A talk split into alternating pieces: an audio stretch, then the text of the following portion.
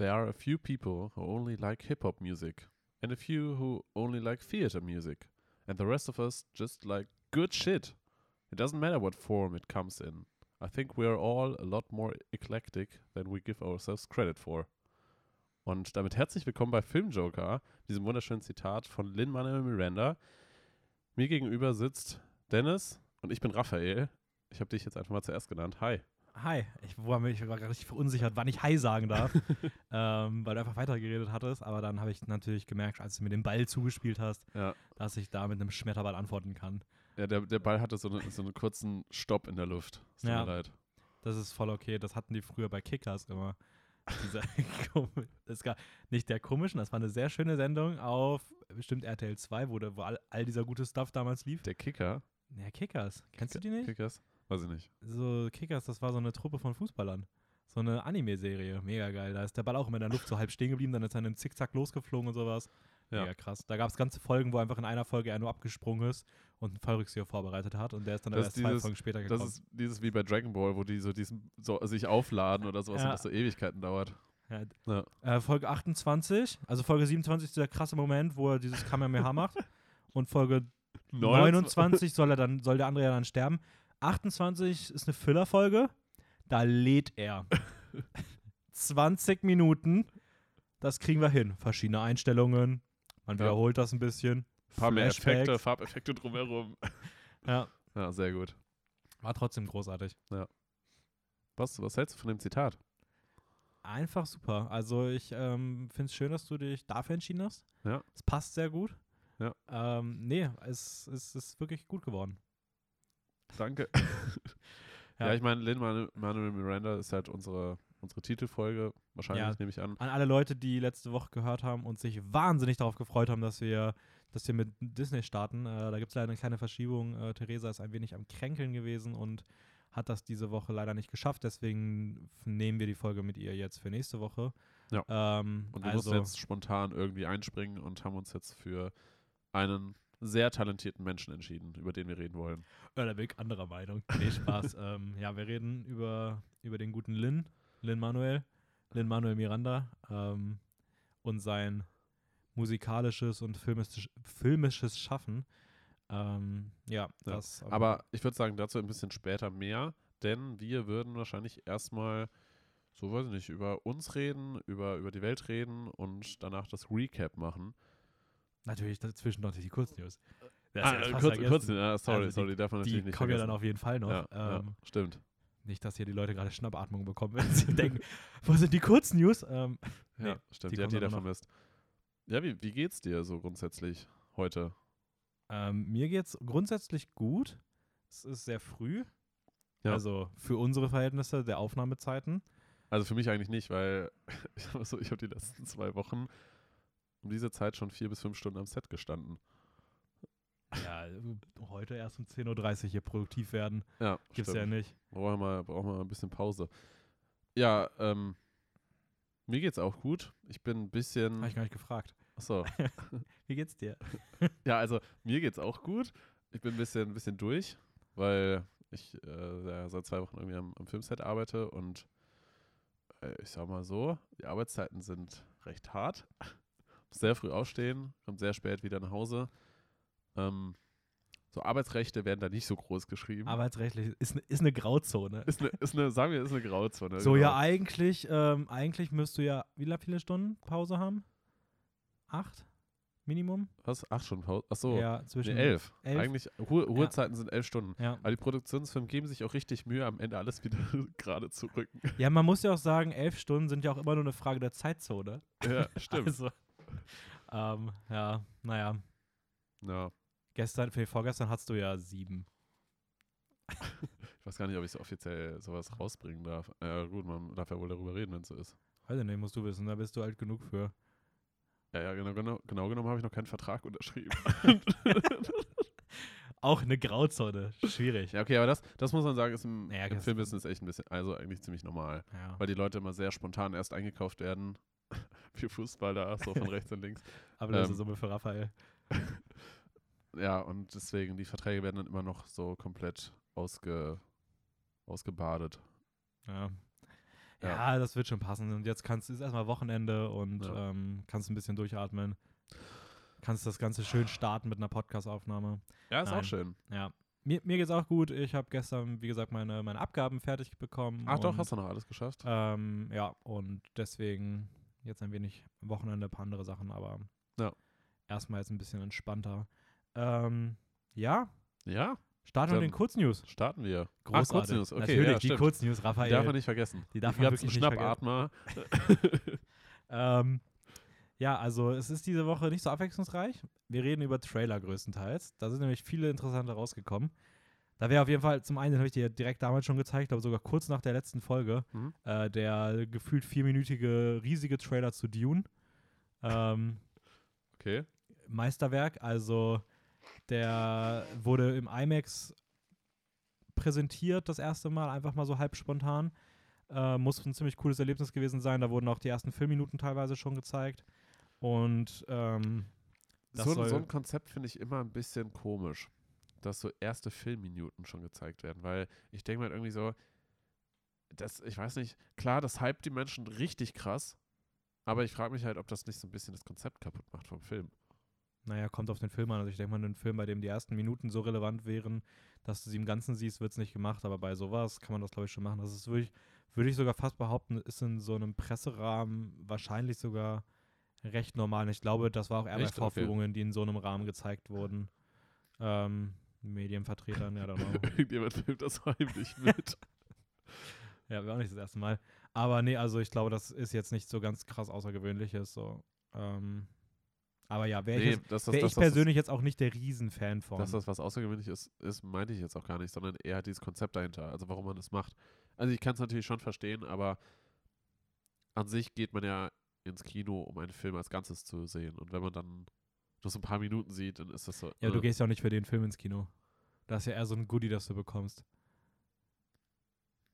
Also wenn du jetzt im Ja. Kino sitzt und wir wollen, wenn wir jetzt ins Kino gehen und wir hätten jetzt Black Widow gesehen oder Ja. sowas und auf einmal wäre einfach so vorher eine Ankündigung gekommen, sie dürfen jetzt die ersten zehn Minuten aus Dune sehen, da kann ich mir nicht vorstellen, dass du gesagt hättest, nee, da geh ich raus. das, das will ich ja nicht. Nee, das nicht. Das wäre schon so, oh mein Gott. Ja, okay. Ja, hast du mich überstimmt. Gebe ich zu. Ja. Ähm, zweiter Trailer, der, der rausgekommen ist, Ja. ähm, der finde ich ganz interessant ist, ist King Richard über das Biopic über Serena und Venus Williams, die Tennisspielerin aus Amerika. Ähm, Hauptrolle spielt Will Smith als Venus Williams, nein Spaß, als der Vater der beiden. Ähm, und finde, f- ich bin jetzt nicht der riesen Will Smith-Fan in den letzten Jahren gewesen, Mhm. Aber ich finde, es sieht hier ziemlich cool aus, weil es eher mal wieder nach einer ernsteren Rolle von ihm aussieht. Ich habe auch das Gefühl, je älter er wirkt oder aussieht, desto weiser und wahrscheinlich auch besser wird er. Ja, der, der junge Will ist, ist, ist verbraucht. Ist schon ein bisschen verbraucht, aber ist voll okay. Weil ich meine, er ist jetzt mittlerweile schon über 50. Hat mit 50 noch schön Canyon Dive vom Hubschrauber gemacht. Okay, kann Kennst du das? Nee. Kurze Anekdote, aber wirklich ganz kurz, ich mach's ganz kurz. Äh, yes Theory, also ein YouTube-Kanal, haben den dazu gechallenged und äh, die ganzen Fans von denen sind dann halt bei Will irgendwo halt auf Social Media aufgetaucht und haben das halt überall hingeschrieben, ähm, dass, dass er halt mit ihnen zusammen zum 50. Geburtstag so ein Canyon, also über dem Grand Canyon vom Hubschrauber aus mit Bungee-Seil runterspringen soll. Und weil die ganzen Fans, also ne, haben den halt nicht in Ruhe gelassen und dann meint halt Will irgendwann so, ja, okay, ich akzeptiere das. Ja, und ist dann halt einfach mit denen so, mit so eigentlich recht kleinen YouTubern damals noch, also, also klein in Anführungsstrichen, das 100, 200.000 Follower oder so hatten die, glaube ich. Das ist ja nichts. Nein, äh, das, so meinte ich das jetzt nicht. Aber dadurch, dass Will denen halt so viel Aufmerksamkeit gegeben hat, ist halt deren Kanal explodiert. So. Ja, krass, haben sie jetzt 250.000. Ja, nee, mittlerweile sind über mehrere Millionen. Aber ja, ähm, ja ziemlich witzig auf jeden Fall. Und Ja, er hat das dann halt wirklich zu seinem 50. Geburtstag gemacht. Schön mit Live-Übertragung und alles Mögliche und ja. Ja, so, so, so macht man das. Teures, Ich mein- günstiges Marketing. Ne? Ja, Ich Ja. meine, so teuer ist er wirklich nicht. Weiß ich nicht, keine Ahnung, kenne mich mit sowas nicht aus. Ja, Hubschrauber- Starpreise sind nicht meins. Ja, ich meine, es ist schon gut, um so ein bisschen die, weil ich sag mal, Will Smith an sich schafft es irgendwie immer trotzdem extrem bekannt zu sein, ohne dass er so viele Projekte Ja, gemacht stimmt hat. schon. Der ist so, Der ist auch, ich Der weiß ist ein nicht. bisschen Ich, so ein Social Media Star wollte ich gerade einfach. sagen, ich habe den auch, ich, also ich würde den nicht mal in erster Linie als Schauspieler betrachten, sondern irgendwie ist der so eine eigene, So eine ganz eigene Marke für sich. ja, tatsächlich, ja. Naja, weiter Naja, geht's. Nächster Für, Trailer. für alle Fans von, ähm, von großen Horror-Franchises von James Wan, genannt wären dort Saw und Conjuring, mhm. ähm, kommt ein neuer Film von ihm raus, Malignant. Ein wenig seltsam vom, vom Titel. Keine Ahnung, für was das steht. Ich glaube, es war irgendwie so, es das heißt irgendwie so bösartig oder irgendwie Schau sowas. mal kurz nach. Ähm, ja, Malignant. Der hat einen ersten Trailer rausgebracht, der sieht ziemlich cool aus, sehr abgedreht. Ähm, und ein neues Origin-Werk aus der Feder von James Wan im Horrorbereich ist jetzt erstmal nie was Schlechtes. Mm, weiterer Horrorfilm, der einen Trailer bekommen hat, der jetzt auch schon auf dem Sundance Festival lief und dort ganz gut angekommen ist, bis sehr gut angekommen ist, ist The Night House mit ähm, Rebecca Hall in der Hauptrolle. Sieht auch ziemlich cool aus und erinnert ein bisschen an so, ja, psychologischen Horror la ähm, Wir von Jordan Peele beispielsweise. Also, ja, also für, für Horrorfans Fans auf jeden Fall zwei Filme, die ganz interessant sein könnten, Malignant und The Night House. Und du hast rausgefunden, für was Malignant steht. Ja, eigentlich genau das, was du gesagt hast. Echt? Also hier steht Evil in Nature or Effect. Ja, habe ich genauso gesagt. Bösartiger Natur. Ja. Ähm, ja, und ein letzter Trailer an der Stelle, der zu erwähnen sei, ist ähm, der nächste Film vom Studio A24, mein Lieblingsfilmstudio momentan. Ähm, sobald ich irgendwo das A24-Logo äh, sehe, bekomme ich, bekomme ich, fange ich auch an, an zu zittern vor Vorfreude. Ähm, und da ist der Trailer zu Lamb erschienen, also Lamm. Und der ist sehr eigen. Also es beginnt als Familiendrama vom Trailer her, dann wird es irgendwie so eine absurde Komödie und auf einmal dr- driftet es in so einen Horror-Thriller. Also keine Ahnung, was das am Ende wird, sieht aber ziemlich cool aus. Ich glaube, das ist isländisch, wenn es mich nicht, wenn ich mich nicht getäuscht habe. Ja, die, die kennen sich mit Schafen aus. ja das. Nur daher ziehe zieh ich das, genau. Ja. Ja, aber ich finde, der, der sah auf jeden Fall ziemlich, ziemlich nice aus. Aber ziemlich absurd. Also ich finde, wenn man den Trailer sieht, dann denkt man so am Anfang, ja, kleine Farm, ganz nett, irgendwo auf dem Land. Und dann auf einmal ist da so ein Kind mit einem Schafskopf. Halt mit einem, mit einem, ja doch, mit einem Schaf. Ja, Doch, doch, Schaf, Doch, Schaf. das war schon so ein menschlich gewordenes Schaf einfach.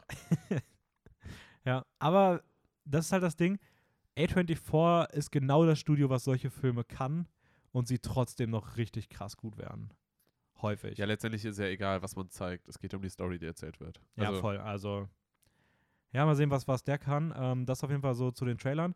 Dann noch eine andere Sache, die ich ziemlich witzig fand, und zwar der Regisseur des originalen Space Jams, ähm, Joe Pitka. Der hat sich sehr, sehr negativ gegen den neuen Space Jam Echt? geäußert. Man muss ja sagen, der neue Space Jam ist ja ein riesiger Hype. Flop, also zumindest Flop, wenn es echt? um, also ich weiß jetzt nicht, wie es finanziell steht, da kann ich mir vorstellen, dass der ganz gut ankommt, aber der wird sehr, sehr, sehr krass gehatet gerade überall, ist auch wahnsinnig, wahnsinnig schlecht bewertet ähm, und Ja, ich finde aber generell auch dieses ganze Konzept mit Animationen, mit irgendwelchen Personen. der erste Space Jam oder solche Filme wie Roger Rabbit sind richtig krass geil. Also es sind Ja. voll die geilen Kultfilme, aber halt Ja, aber genau das ist es halt. Das ist halt für die damalige Zeit, Ja. glaube ich. Und Ja. für heute, ich finde, ich finde, das passt heutzutage irgendwie überhaupt nicht in die Zeit rein. Also ich finde es auch, keine Ahnung, also wenn man es gut macht, finde ich, finde ich, ist es bestimmt ganz okay. Aber ja, der hat zumindest äh, sich sehr negativ geäußert, hat gesagt, er brauchte fünf Anläufe, um den Film zu Ende zu gucken, weil er so schlecht ist. Aua. Und äh, der neue Bugs Bunny hat ihm das Herz gebrochen. Also ähm, das Echt ist so schon, schlimm? das ist schon ein sehr hartes Statement. Aua. ja, ähm, okay. Und dann noch zwei Sachen, die habe ich mir jetzt auch nicht rausgeschrieben, aber die finde ich trotzdem noch ganz interessant zu Netflix. Netflix arbeitet gerade an einem Megadeal, unter dem äh, Christopher Nolan als Regisseur für das Filmstudio gewonnen wird. Was insofern witzig ist, dass äh, Nolan er eigentlich sich von Warner getrennt hat, nachdem die ähm, seine Filme eher so im Streaming ausschlachten wollten. In dem hauseigenen Streaming-Portal, was Warner da irgendwie bauen will. Ja. Weswegen ja einige Leute sich mit ihnen zerstritten haben und Nolan beispielsweise gesagt hat, dass er nie wieder mit ihnen zusammenarbeiten wird und deswegen so ein bisschen ohne festes Filmstudio gerade rumschwirrt und nach neuen Leuten sucht.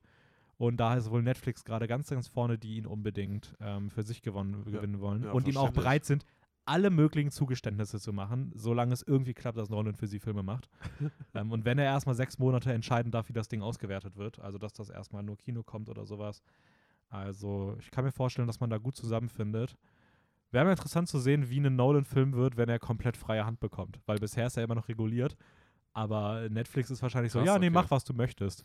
Ja, weil vor allem, wenn man sich Nolan-Filme anschaut, finde ich, wirkt es gar nicht so, als wäre er reguliert worden. So, weil die Filme ja trotzdem einfach inszenatorisch einfach gigantisch sind. Und sehr, also sehr, man hat schon das Gefühl, dass er mit seinen Ideen sehr Ja, weit ja, rumspielt. ja. Aber mal Und gucken, auch wie mit das, seinen praktischen Effekts. ja, mal, mal gucken, wie das so wird, wenn es halt wirklich komplett frei ist. Ähm, Dann fliegen direkt drei Flugzeuge irgendwo rein. Ja, ja, wir haben hier eine äh, viereinhalbte Traumebene. Das ist normal in diesem Film. Ja, nee, also mal gucken. Ähm, und eine zweite Sache, die ich aber tatsächlich ziemlich cool finde von Netflix. Ähm, der Film Six Underground mit Ryan Reynolds, der damals wahnsinnig viel Geld gemacht hat, aber auch erst schlecht ankam, sollte ja lange Zeit eine Fortsetzung bekommen, weil erfolgreicher Netflix-Film. Und der Netflix-Chef hat sich jetzt geäußert, dass er den Film, dass der Film ja so schlecht war, einfach qualitativ, dass die davon bitte keine Fortsetzung mehr machen werden. Und das finde ich ziemlich cool, gerade wenn man betrachtet, dass der Film von Michael Bay ist und dass da einfach so ein Netflix-Chef sagt, ja nee, der Film von Michael Bay, der war qualitativ schlecht und sowas, für sowas stehen wir Ja. nicht. Also tschüss. Gut, warum man dann 365 Days 2 und 3 bestätigt hat, I don't know, aber naja. Das, das, hat, das hat bestimmt auch nur qualitative Gründe. Ja, da sind auch so Twists drin, die machen den ersten Film aber noch mal besser. Naja. Ja, das die. Tja, vielleicht, vielleicht, News. vielleicht hat der Netflix-Chef den Film gar nicht gesehen. Ach Gott, kann auch sein. Kann auch nicht alles gucken. Aber die Frage ist halt, ich glaube, dass Six Underground wahrscheinlich einfach einen viel größeren Hype bekommen hat. So Mainstream als 365 Days. Also, nicht falsch verstehen, der Film hat trotzdem wahrscheinlich auch richtig viel Aufmerksamkeit bekommen, aber ich glaube nicht in der Stufe wie, wie äh, ja, nee, glaube ich auch nicht. Six Underground. Ja, aber naja. So, Recap, du darfst starten. Recap. Wir fassen uns beim Recap aber heute mal ein bisschen kürzer, wenn das okay ist. Ist voll okay. Ich habe vor circa zwei Wochen American Psycho gesehen. Oh. Oh, richtig. Äh, aus dem Jahre 2000, also schon ein bisschen älter. Ähm, Regie geführt hat Mary Herron. Ich weiß aber nicht, ob man die irgendwoher kennt. Sag mir nichts. Ähm, Also, doch, also ich kenne sie auch von dem Film so, aber ich wüsste jetzt gerade auch nicht, wo sie noch mitgespielt hat. Ja. Also nicht, sorry, was, was sie noch Regie geführt hat. Nicht mitgespielt hat. Sie hat Regie geführt, richtig. Äh, in der Hauptrolle ist Christian Bale als der American Psycho, nachdem auch der Titel kommt. Den kennt Ähm, man beispielsweise aus Batman. Kennt man, ja, ich glaube, der Name ist relativ Ja. geläufig. ähm, er ist Investmentbanker in New York und ja, irgendwie, irgendwie wirkt das Ganze ein bisschen komisch und absurd, weil eigentlich ist diese Investmentbanker-Rolle nur so eine Nebensache, weil er eigentlich ein psychopathischer Serienmörder ist, äh, der ja irgendwie nicht so richtig weiß, wie er in die Gesellschaft reinpasst und ähm, halt die ganze Zeit so extreme Ticks auch irgendwie bekommt und sowas alles und immer ständig das Gefühl hat, wenn ihm irgendwas nicht passt bei einer Person, ja, dann bringt er die halt um. So. Und das vertuscht er auch immer recht Gut. Wüsste auch nicht, was man sonst machen soll. Ja. Und ähm, ja, der, der Film ist sehr ästhetisch. Er ist auch extrem gut bewertet. Und eigentlich auch ein recht gut geschriebener Thriller. Also ich finde vor allem die Performance von Christian Bale ist extrem gut. Aber ich weiß nicht, ob es irgendwie der Stil von dem Film ist oder ob es irgendwie der Zeit so ein bisschen geschuldet ist. Ja, obwohl eigentlich ist der Film schon recht zeitlos, aber ich weiß nicht, irgendwie, irgendwie konnte ich persönlich dem Film nicht so viel abgewinnen. Äh, gegen mir war tatsächlich recht ähnlich. Also ich weiß auch nicht warum, aber ich habe den damals auch geguckt und weiß nicht, ich habe irgendwie auch so das Gefühl gehabt, ja, ich habe einen guten Film geguckt, aber so richtig Zugang habe ich dazu nicht gefunden und ich fand auch das letzte Drittel irgendwie, ich hatte das Gefühl, da war auf jeden Fall auch noch, auch in dem Film, der mir wahrscheinlich dann trotzdem nicht so als Meisterwerk gefallen hätte, wäre trotzdem irgendwie im letzten Teil noch mehr drin gewesen. Aber Also ich meine, so alleine wie der Film halt aufgebaut ist und ja, er hat schon echt äh, coole Ideen. Ja, aber ich, ich weiß nicht, irgendwie, irgendwie fand ich dann am Ende hat, hat, war man da nicht konsequent, sorry, war man da nicht konsequent genug. Also Ja. hatte ich das Gefühl. Also dass, ja, würde, würde dass ich da dann so, so eine Entscheidung getroffen wurde, die dann halt irgendwie so wirkt, ja, okay, wozu war das alles jetzt irgendwie? Ja, sehe ich, sehe ich, sehe ich ein bisschen ähnlich. Also ich habe es nicht mehr so ganz gut in Erinnerung, aber ähm, so ein, mit so einem ähnlichen Gefühl bin ich damals aus dem Film gegangen. Aber Ja, Ja. Aber, aber trotzdem, wenn man die Möglichkeit hat, ich glaube, den kann man auf Netflix sehen, aktuell bestimmt. bestimmt. Schaut euch ihn trotzdem an, wenn ihr Bock drauf habt. Es ist, halt, es, ist, es ist halt schon Klassiker und irgendwie versteht man auch warum. ja, ja. Also es fühlt Weil sich schon nach er, ist, großer er, ist Klassiker sehr, an. er ist sehr außergewöhnlich. Ist kein typischer Film, den man so sonst irgendwo findet. Ähm, wenn man Christian Bale in einer psychopathischen Rolle sehen will, die er richtig nailt, dann, dann schaut euch den an. Also Ja. dafür alleine ist schon auf jeden Fall wert. Und er hat, er hat viel zu perfekte Haut in dem Film. Ja, stimmt. Das, das ist mir jetzt tatsächlich auch noch eingefallen. Es gibt echt so eine Sequenz, wo ganz genau gezeigt wird und auch von ihm als, als Erzähler beschrieben wird, wie er seine Haut reinhält und pflegt. Stimmt, das, ja, ja, da war was. Ja, aber es ist auch wichtig, dass man einen Film zu präsentieren, auch mal Ja. einen Markt dafür schaffen. Ja, Kurz ja. danach hat Christian Bale eine Nivea Collection rausgebracht. ja. Ähm, ich habe Auch hast was du gesehen?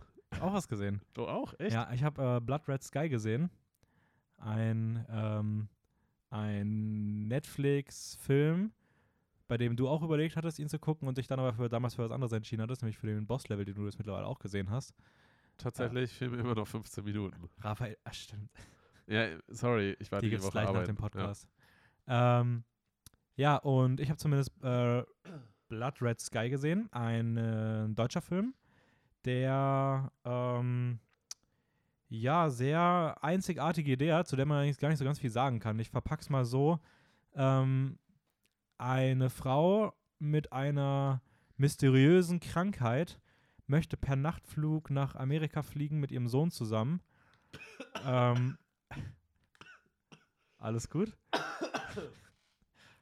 Habe ich gerade beim Trink Trinken verschluckt. Okay, du sahst aus, als ob du einfach lachen willst. Fuck. Sorry. Lassen wir das drin? Von mir aus. Ja, Okay. red ruhig weiter. Ähm, Geht. ja, okay. Ja, ja ich, ich lebe noch. Okay, sehr gut. Ähm, also, Blood Red Sky. Eine Frau mit einer mysteriösen Krankheit möchte per Nachtflug äh, nach Amerika fliegen. Ihr Sohn ist dabei, als dann das Flugzeug entführt wird. Ähm, und die irgendwie auch die Flugroute ändern wollen, etc. Und das bringt für sie nicht nur aufgrund der Entführung, äh, nicht nur der Entführung wegen Probleme, sondern auch andere Probleme mit sich, die mit ihrer Krankheit zu tun haben. Und gleichzeitig scheint sie aber auch die einzige Lösung gegen diese Entführer zu sein. Dafür muss sie aber ähm, eine dunkle Seite von, von sich näher erforschen, sage ich mal. es ist wie gesagt, ich finde es ein bisschen schwierig darüber zu reden, weil man das Hauptthema es war, ist zwar im Marketing drin und jeder, der dafür, jeder, der sich dafür interessiert, um was es genau geht, braucht sich wahrscheinlich nur einen Trailer oder mal ein Bild dazu angucken und weiß es schon. Aber ich finde es halt irgendwie, der, der fertige Film wirkt halt einfach so, als ob das halt nie geplant war, dass man das schon im Vorhinein weiß und man im Marketing dann Echt? einfach Ach so, sich okay. gedacht hat, ja, damit die Leute das gucken, lass mal ein bisschen mehr von der Idee präsentieren. Ist im Film aber richtig komisch, weil dann da teilweise 40 Minuten so ein Geheimnis rumgemacht wird. Ähm, anyways. Ist auf jeden Fall ein ganz cooler Film. Die Idee ist gut für eine deutsche Produktion, sehr einzigartig. Schauspiel schwankt irgendwo zwischen echt großartig, gerade so was die Hauptrolle angeht, bis hin zu furchtbare Nebenrollen. Ähm, ich bin kein Fan vom Finale und der Film ist ein bisschen unkonsequent, was es, wenn es darum geht, ah, dass er dann doch irgendwie versucht, zu viel Charaktertiefe manchmal reinzubringen, die die Handlung irgendwie entschleunigt, dass er gefühlt im ersten Teil, der noch nicht abgeht, schon am brutalsten ist und hinten raus jetzt nicht so krass nochmal an Brutalität zulegt, was komisch ist, weil er am Anfang halt so ein bisschen den Hype schürt, dass es richtig krass brutal wird. Komplett ausartet. Und das tut es dann irgendwie nicht so wirklich. Und er hat auch tatsächlich ziemlich heftige Logikfehler, die man aber einfach ein bisschen ignorieren muss, weil es eher so ein Genre-Reißer ist. Also, wenn Ja. man Bock auf so Blut hat. abgefuckten Blut, Action, bla, dann ist der tatsächlich überraschend gut für einen, für einen deutschen Film in diesem Stile, weil man das eher, glaube ich, nicht kennt. Ähm, ja, Blood Red Sky auf Netflix, ähm, in dem Sinne, Nice. kann, man, kann man machen. Warum, warum nennt man das Blood Red? Weil Blut ist ja eh rot. Warum nennt man das gut, ja einfach aber- nur Blood Sky? Ja, aber das, man nennt ja immer wieder Sachen Blutrot. Also Blutrot ist ja auch. Ach ja, stimmt. Okay, ne, im, im Englischen hat mich das irgendwie verwirrt, weil ich diese Bezeichnung nicht aus dem Englischen Blood Red. Ja, okay, doch. Also ich würde mal sagen, das ist genauso. Genauso wie, Wie im Deutschen, ja. Ja, man kennt ihn, ähm, das neue Spiel für die PlayStation 5, äh, Blood, Red Red Blood Red Redemption 3. Ähm, aber, Red Dead Redemption. Roter Tod. ja, Blood Red Dead. Blood Red Dead Redemption, ja. Ja. Ähm, ist Klassiker. einfach noch eine Kennt Spur, man. noch eine Spur roter.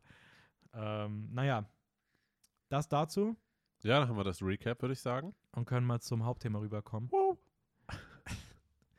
äh, Lin Manuel, Der Gute. ich weiß nicht ganz, wie wir es wie wir es angehen wollen. Ich hab- auch nicht. Ich habe, ich hab, meine Notizen sind auch wild durcheinander geworfen irgendwie und ich würde sagen, wir fangen einfach mal an, über ihn zu reden. Vielleicht so ein bisschen, wer der Typ so ist. Ja, Dazu habe ich mir recht wenig rausgeschrieben. dazu habe ich mir recht viel rausgeschrieben. Echt? Doch? Ja. Okay. Ähm, und danach können wir ein bisschen durch seine Filme und am Ende vielleicht noch so, was demnächst noch von ihm kommt. Ja, ja. Und ein kleines Fazit oder sowas. Aber ja, beginnen wir mal. Ähm, der Gute ist 1980 geboren worden in New York. Damit jetzt über 40 Jahre schon alt. Sieht man ihm gar nicht an. Ich finde, er sieht aus wie Ende 30. Aber Macht auch einen Riesenunterschied.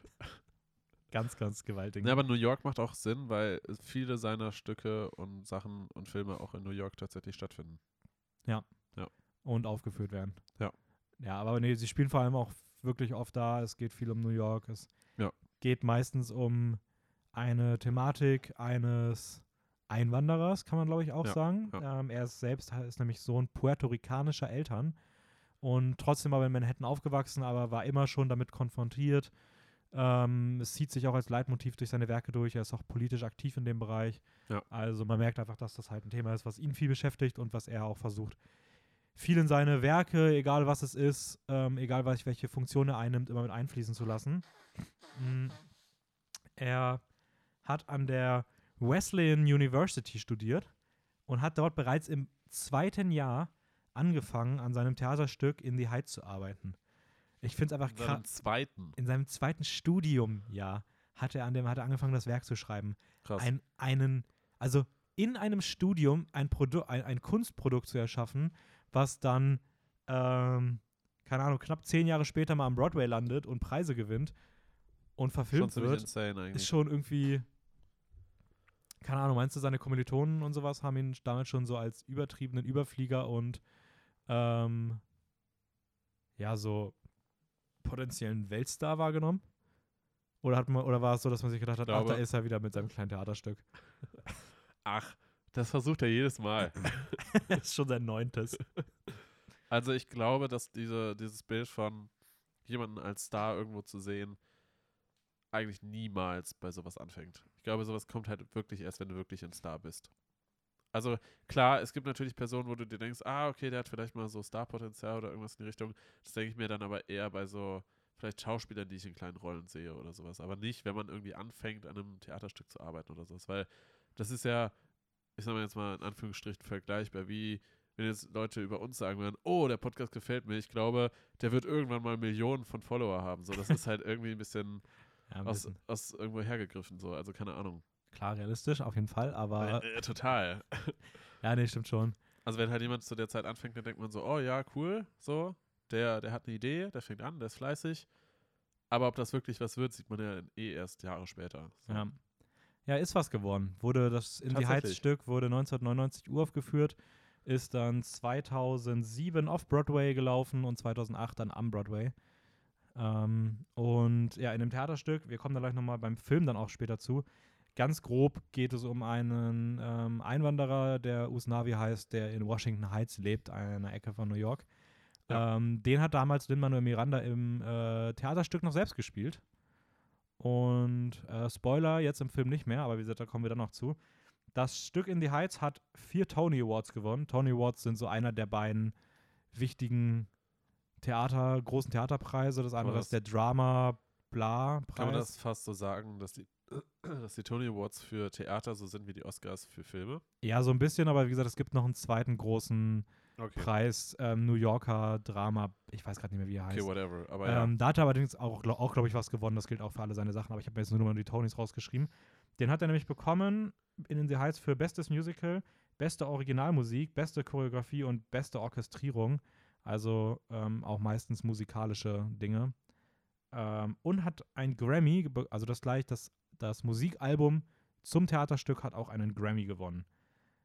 Ähm, Ja, 2007, das ist auch krass. Einfach 2007, da, da lief das In the Heights Stück gerade mal off-Broadway, da ist es noch nicht mal am Broadway gelaufen.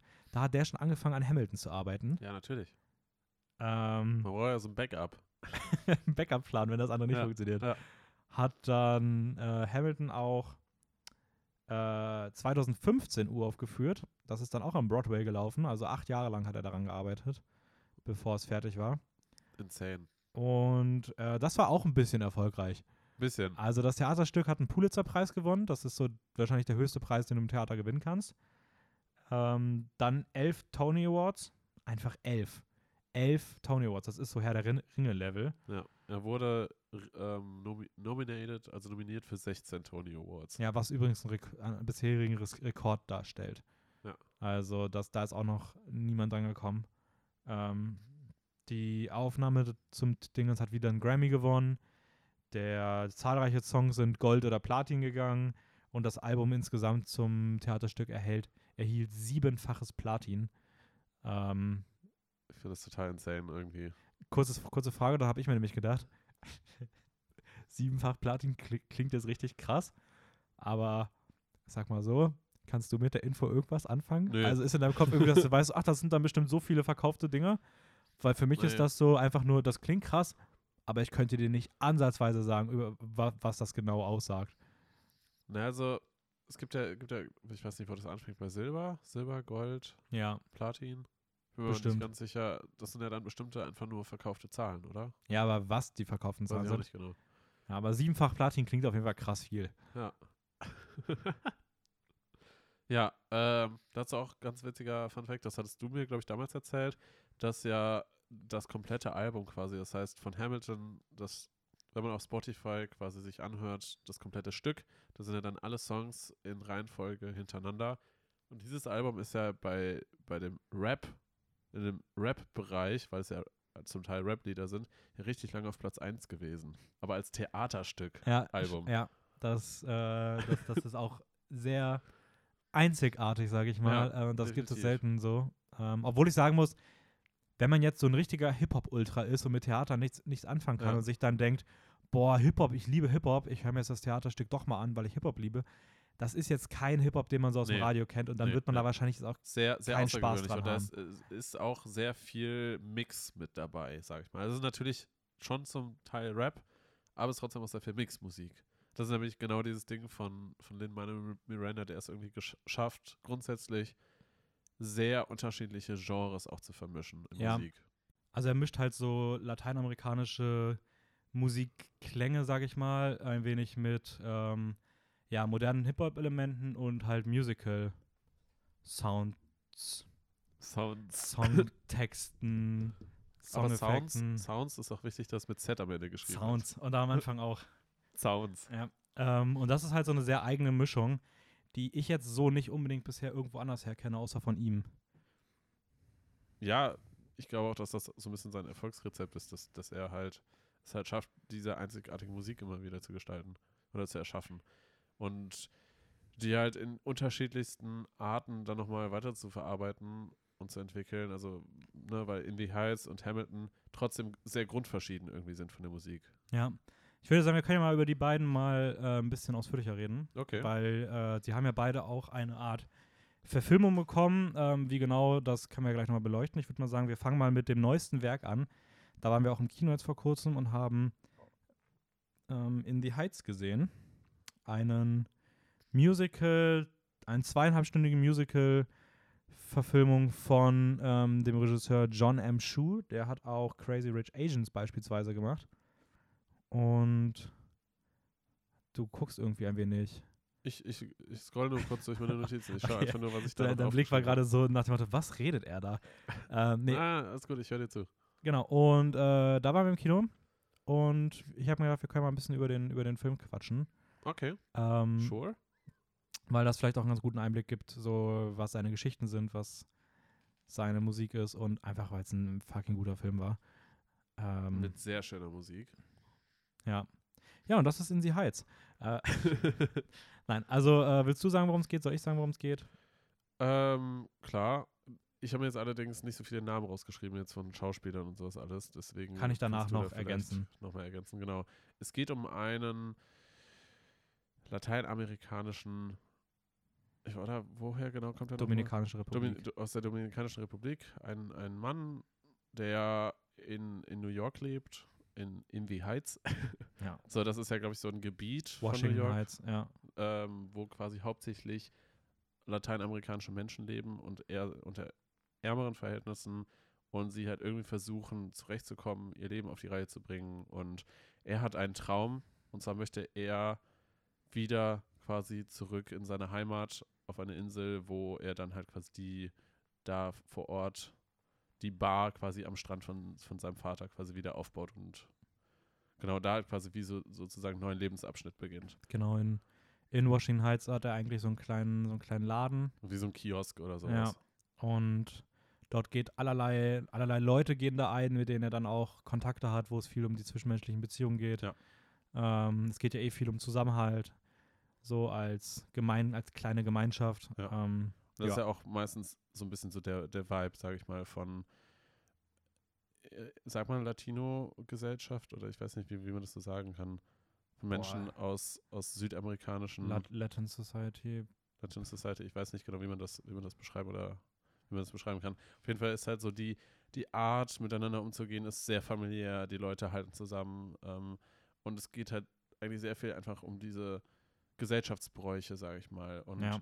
Nicht so sehr um, um Erfolg oder um darum einfach ja, reich zu werden oder Materielles. Ja, genau, genau, ja. genau. Sondern die Werte sind noch andere Die Werte sind auch andere als in unserer Gesellschaft. in unserer verkommenen Gesellschaft. Ähm, Ja, Ja. Und da, und da setzt auch, finde ich, wahrscheinlich sowohl das Theaterstück als auch der Film seinen Schwerpunkt. Dass es darum geht, um diesen äh, genau, es soll auch, also der, der, das, der Film ist sehr dicht am Theaterstück dran, was Ja, die Handlung ja. angeht. Gehe ich mal Also, von aus, genau. Ja, weil die Songs sind halt auch die gleichen. Sie werden bei beiden einen ähnlichen Zweck haben, immer was die Ja, Geschichte angeht. Ähm, ja, im Cast, äh, Hauptrolle der, äh, der Kioskbesitzer, die Hauptperson heißt im Film Usnavi und äh, wird hier gespielt von Anthony Ramos. Der, auch in Hamilton mitspielt. auch in Hamilton mitspielt und in A Stars Born, habe ich gesehen. Echt auch? Okay. Und in dem neuen Godzilla, ganz komische Mischung. Aber ja, ähm, ziemlich cooler Darsteller. Also ich war jetzt, hab bisher von seinen Filmen, da fand ich ihn jetzt nirgendwo ra herausragend. Ja. In Hamilton fand ich ihn ziemlich cool schon. ja, aber da hat er auch eher eine Nebenrolle, würde ich sagen. Er war schon eine größere Nebenrolle. Natürlich eine größere Ja. Nebenrolle und. Obwohl, nee. Nee, Ich, ich verrate jetzt mal nichts. Was nee also er hat eine größere. Nebenrolle da und da fand ich ihn schon ziemlich cool. Es ist natürlich auch noch ein Theaterstück und er kommt aus dem Theater.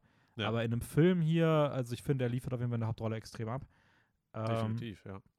Ja, sonst noch dabei einen Corey Hawkins, den man beispielsweise aus Straight Outta Compton oder Black Clansman oder Iron Man 3 kennt, wo wir auch beide während des Films und nach Ah, dem ja. Film überlegt haben, woher wir ihn kennen. Ja. Ähm, dann eine tolle Rolle von Olga Meredith, die wollte ich auch noch erwähnen, weil die spielt die Abuela, also die Großmutter, Ja, und die macht das ziemlich, ziemlich berührend. Ähm, definitiv. Jimmy Smits kennt man vielleicht noch, der spielt auch bei Dexter mit und bei Sons of Anarchy.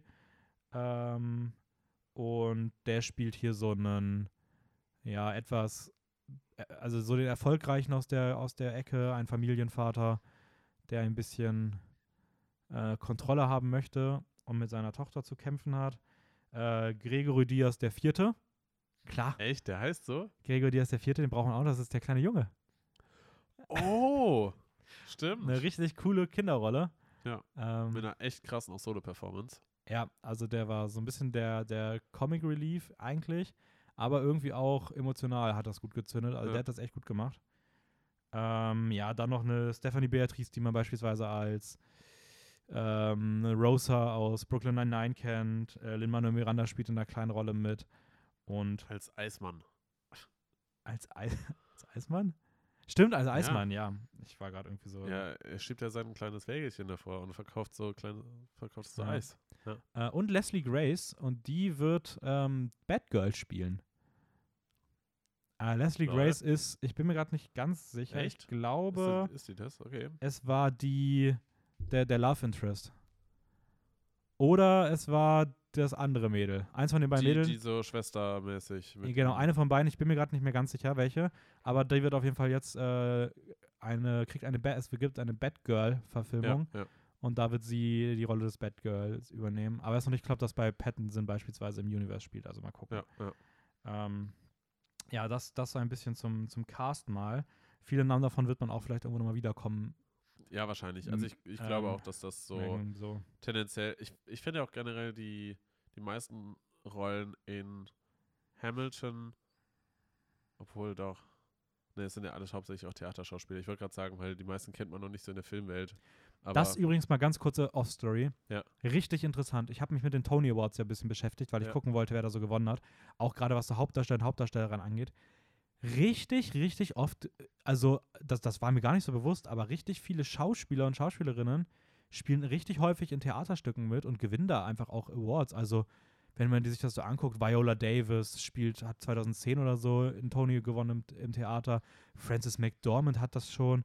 Ähm, Mark Rylance, der hat hier bei ähm, Trial of the Chicago Seven diesen Anwalt ja, gespielt. Ja, ja. Ähm, also wenn man da reingeht, bei Cumberbatch weiß man ja auch, der hat Hamlet mal gespielt. Also wenn du da irgendwie, das ist mir gar nicht so bewusst, aber anscheinend sieht man auch wirklich im Theater sehr häufig Schauspieler und Schauspielerinnen, die dann einfach zwischen ihren Filmen einfach auch mal in Theaterstücken mitspielen. Das finde Ja. ich schon ziemlich, ziemlich cool, weil eigentlich ist es, das war es für mich schon immer so recht getrennt, aber dass das dann wahrscheinlich einfach so als Schauspieler ganz normal ist, dass du Ja. gefühlt 50-50 Theater und Filme machst. Witzig, witzig, äh, kurze, kurze Anekdote dazu. Äh, ich habe gestern bei der Arbeit auch mit äh, der Hauptschauspielerin ähm, von, von dem Film geredet, quasi den, bei dem ich jetzt gerade auch arbeite. Also Film Meerjungfrauen weinen nicht. Kurz, Arbeitstitel. kurze, ist der Arbeitstitel, kurze, äh, kurze bisschen Werbung dafür. Ähm, Schauspielerin heißt Stefanie. Fuck. Stefanie Fuck, Nein, wie heißt, wie heißt mal der, der. nein, geschrieben FAK. Sie kommt, aus, sie kommt aus Litauen. da ist Fuck ein typischer Nachname. Nicht. Äh, ich muss mal ganz kurz nachschauen, wie sie mit Nachnamen heißt. Das ist jetzt ein bisschen unangenehm. Ähm, Richtig krass, wenn du wärst, wenn du jetzt einfach sagst, ja, Stefanie Beatrice. Und dann ist einfach die, die jetzt auch hier gerade in die Heiz mitgespielt hat. nee. Sie heißt äh, Stefanie Reinsperger. Mm, Genau. Ja, noch nie Das- gehört. Ist eine, ist eine Schauspielerin, eine österreichische. Ähm, mit der habe ich gestern auf jeden Fall auch ein bisschen geredet, weil sie mal kurz ein bisschen Pause hatte zwischen, zwischen den Takes, sage ich mal, weil sie da dann gerade nicht gebraucht wurde. Und sie meinte auch, dass sie auch sowohl äh, Schauspielerei für Film als auch für Theater macht. Sie ist aber hauptsächlich im Theater groß geworden und sowas alles. Und sie meinte, der Reiz ist halt einfach ein ganz, ganz, ganz anderer im Theater mitzuspielen, weil du da eine komplette Performance halt lernst, wo man teilweise dann für bestimmte Stücke, wer weiß wie viele Seiten, da sieht man dann teilweise, dass sie für ein Stück 35 A4-Seiten auswendig lernen muss an, an Dialog. Und das ist halt eine ganz, ganz, ganz andere Nummer irgendwie, als wenn du das für einen Film oder sowas lernen musst, weil das ja immer nur so kleine Dialoge sind, die du für einen Film irgendwie lernen musst. Und Also es können auch, es kann, es gibt auch Filme, wo du auch ja, teilweise natürlich, 35 Seiten lernen musst, natürlich, aber du hast auch mehrere Takes, Chancen. Genau, genau, genau. Und es ist einfach ein komplett anderes Gefühl, ein Theaterstück irgendwie ähm, zu machen und aufzuführen, als in einem Film mitzuspielen. Weil, weil du dich komplett in einer eigenen Rolle irgendwie wiederfindest und ähm, das halt so eine komplette Performance über den Abend halt verteilt ist, wo du ein ganz, ganz andere, anderes Gefühl irgendwie bekommst. Also der Reiz beim Theaterstück ist einfach viel größer als für einen Film. So, Also, grundsätzlich. ja, würde ich jetzt mal sagen, kann man wahrscheinlich nicht grundsätzlich sagen. Also ich denke, Das war jetzt aus, aus ihrer Sicht. Okay, aus ihrer Sicht, Ja. wollte ich gerade sagen, weil es werden wahrscheinlich andere Leute anders erleben. Also, ähm, also man kann das nicht. Ja, glaube- okay. Ich glaube, das ist halt nichts, was du verallgemeinern kannst. So. Also natürlich ist, unterscheidet sich das komplett, weil das eine ist eine, ist eine, jeden, ist eine wiederholende Live-Performance, die du immer wieder abliefern musst, wo du keine Fehler groß machen darfst. Und Ja, das aber- andere ist halt ein, ist halt was, was halt über einen langen Zeitraum aufgezeichnet wird und dann Ja, im Kino läuft. Aber das, das Punkt, der Punkt ist halt eigentlich, als aus der Sicht eines Schauspielers oder Schauspielerin, ähm, ist halt im Vergleich, verstehe ich definitiv ihren Punkt, weil in einem Film ist sehr viel Technik auch dahinter. Und die tatsächliche Schauspielerei, die man dort betreibt, ist viel geringer als im Theater. Würde ich nicht sagen. Also teile ich überhaupt nicht. Ja, aber Weil man, also es gibt auch super viele Leute, die sich im großen Rahmen auch genau gegenteilig äußern, weil du beim im Film halt viel mehr, du musst so viel mehr auf Details achten, was deine Mimik angeht, die du im Theater nicht sehen würdest. ja, es geht um, Ähm, um diesen Prozess. meine ich. Ja, also gut, aber Schauspiel ist ja nicht nur der Prozess, also Schauspiel ist ja auch die Performance. Und die Performance kann jetzt, ist halt die Frage, ob du sagst, es ist eher Stimme getrieben, dann ist vielleicht Theater so, oder ob es halt eher, wenn es halt auch wirklich darum geht, dass du halt deine, dass du, wenn du dass eine, dass du eine Figur symbolisierst, die nervös ist und die einen Tick verleihst, sei es ein leichtes Blinzeln oder ein Zucken mit den, mit den Fingern, das musst du im Theater niemals machen, weil das dann niemand sieht. ja, ja okay. was komplett anderes und auch zu sagen, was die Dialog, was den Dialog angeht, auch das kannst du nicht vergleichen, weil es gibt Filme natürlich, wo du jetzt viel mehr Technik basiert hast, aber wenn du dir irgendwelche klassischen Dramen anguckst, da ist fast gar keine Technik bei, ja, groß, die jetzt irgendwie auffällig ist. Es wird super viel geredet, da kommst du auch locker über 35 Seiten und Stücke wie Hamilton beispielsweise sind dafür sehr technische Theaterstücke, weil du da fucking viel hast, was, wenn es um Licht geht, wenn es um, um technische Effekte auf der Bühne geht. Also ich finde, das kannst du überhaupt nicht verallgemeinern. Also klar, das kann Ja. sein, dass sie das so, so erlebt, weil es natürlich auch immer ein anderer Kosmos ist. Wenn du sagst, deutsches, deutsche Filme verglichen mit und, und deutsches Theater, kannst du halt auch wieder nicht mit amerikanischen vergleichen, aber ich würde es halt einfach Ja, nicht verallgemeinern. okay. Ich sehe deinen Punkt, ja. Klar, wenn es jetzt um diese, um diese Detailschauspielerei geht, auf jeden Fall. Klar, natürlich. Verstehe Ja, ich das total. ist ja die normale Schauspielerei. Also die filmische Schauspielerei, die jetzt im, im das ist, was wir jetzt Mainstream wahrnehmen, was halt größer aus Amerika kommt, ist ja genau das. Also, Ich meine ich meine aber hauptsächlich den Punkt, dass du, wenn man, wenn man diese Stunden am Set verbringt, die, dass man da tatsächlich ähm, frei schauspielen kann und, und auch, ich sag mal, den Moment fühlt oder sowas in die Richtung. Das sind ja teilweise immer nur Einstellungen, die, die halt abgefilmt werden und dann ist wieder Pause und sowas alles. Und die tatsächlichen Szenen, die man dann wirklich schauspielt, sind teilweise nur Sekunden bis vielleicht eine Minute oder sowas. Und das Endprodukt, was man letztendlich sieht, diese zusammenhängende Schauspielerei, das passiert ja nicht wirklich so. Das meine ich. ja, okay. Und? Also, ich, ich, ich finde, das ist jetzt, das hat jetzt für mich nichts damit zu tun. Also, da kannst du genauso gut sagen, aber dafür ist diese Person ein halbes Jahr lang in der Rolle drin. Guck dir einen Joaquin Phoenix an in Amerika, wenn der seine Rollen spielt und da selbst im Privaten in irgendwas eintaucht. Das gleiche damals mit Heath Ledger. So, also es kommt ja auch immer darauf an, was für eine Art von Schauspieler oder Schauspielerin okay. bist ja, du. Es sind, es sind einfach zwei unterschiedliche Also, Berufe, ja, das stimmt. Ander, schon. das, dann kannst du genau sagen, okay, das, du vergleichst hier gerade eine, eine zweistündige Performance mit jemandem, der sich ein halbes Jahr lang in eine Rolle einfühlt. Ja, okay, aber Theaterstücke sind, Theaterstücke tauchen, glaube ich, viel tiefer nochmal ein. Also eine, Person, die eine Rolle im Theater spielt, taucht viel tiefer in, in, in diese ich Rolle ein. würde ich nicht sagen. Also ich würde sagen, das kommt halt immer auf die Person an. Also es gibt bestimmt auch im Theater Leute, die halt nicht so tief in eine Figur eintauchen. Keine Ahnung, weil die, weil die Figur es vielleicht jetzt auch nicht unbedingt erfordert, aber auch weil es vielleicht nicht unbedingt ihr Stil ist oder sowas. Und auf der anderen Seite gibt es auch im filmischen Bereich Leute, die halt wahnsinnig tief ein, eintauchen. Das kann wahrscheinlich, kann sein, dass da irgendwie eine Tendenz gibt oder sowas. Aber ich finde, du kannst halt überhaupt nicht verallgemeinern so.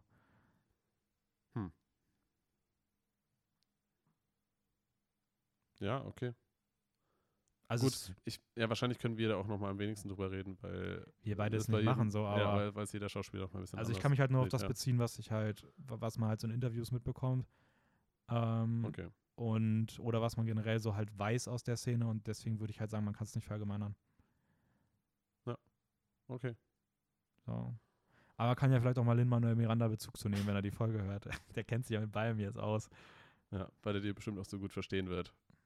Ja, komm, der wird ja wohl Deutsch sprechen. Ja, bei seinem Talent. Absolut. Okay. Dann sind wir uns da einig, dass wir uns uneinig sind.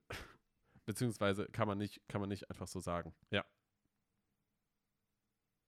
Ja. Ja. Kompletter Off-Topic-Talk. Also es war jetzt wirklich wahnsinnig weit weg vom Thema. Ähm, Ähm, okay, da sind wir ein bisschen abgedriftet. Wir waren bei in the Heights. In the Heights und so ein Teil, Teil Hamilton. Ja, aber ich würde gerne noch bei In the Heights kurz bleiben, weil, ähm, also können wir ganz kurz noch sagen, also ich persönlich fand, den, fand das Stück, äh, fand das Musical wahnsinnig cool. Also ich liebe halt auch Musicals Mhm. und In the Heights ist halt so ein richtiges Full-on-Musical. Also wenn man jetzt keinen Bock auf Musicals hat, dann kann man wahrscheinlich mit dem Film auch nichts anfangen, weil das ist wirklich, also da wird teilweise Dialog gesungen, äh, so ein bisschen Les Miserables Style, wenn so mitten im Gespräch auf einmal eine Person einfach anfängt zu singen. Ja. Äh, ich finde sowas jetzt nicht schlimm, so. Ich mag das an sich ganz gerne und ich finde, es passt hier einfach rein. Aber das sollte man auf jeden Fall wissen. Ähm, und ein Punkt, der generell gilt, den ich mir noch rausgeschrieben habe, ist, dass Lin-Manuel Miranda, den ich jetzt einfach mal als kreatives Herz hier hintersehe, ähm, einfach versteht, so verschiedene Kulturen auch als verschiedene Kulturen abzubilden und sie gleichzeitig aber auch so zusammenzubringen. Also, dass du hier nicht sagst, so, ja, wir machen hier so lateinamerikanische Musik, sondern nee, das, es gibt, ähm, du, du merkst dann, ah, hier, okay, das sind gerade puerto-ricanische Einflüsse, das ist mexikanische Einflüsse, Mhm. das sind äh, dominikanisch-republikanische Einflüsse, Kuba etc. Also es wird halt wirklich abgegrenzt. Ich finde, das merkst du gerade auch bei diesem ähm, Carnaval del Barrio, wo dann auch diese Gruppen da mit Ja, ihren Flaggen und alles klingt ein bisschen anders und es wird dann trotzdem aber irgendwie auch gemeinsam vermischt, um so dieses, diesen trotzdem diesen Zusammenhalt zu zeigen. Ja. Aber es wird trotzdem abgegrenzt. Also jeder, jeder bekommt oder jeder behält seine eigene Identität und es wird nicht einfach in so einen, in so einen, ja, das sind alles Einwanderer-Topf geworfen. ähm, und das finde ich halt ziemlich, ziemlich cool bei ihm.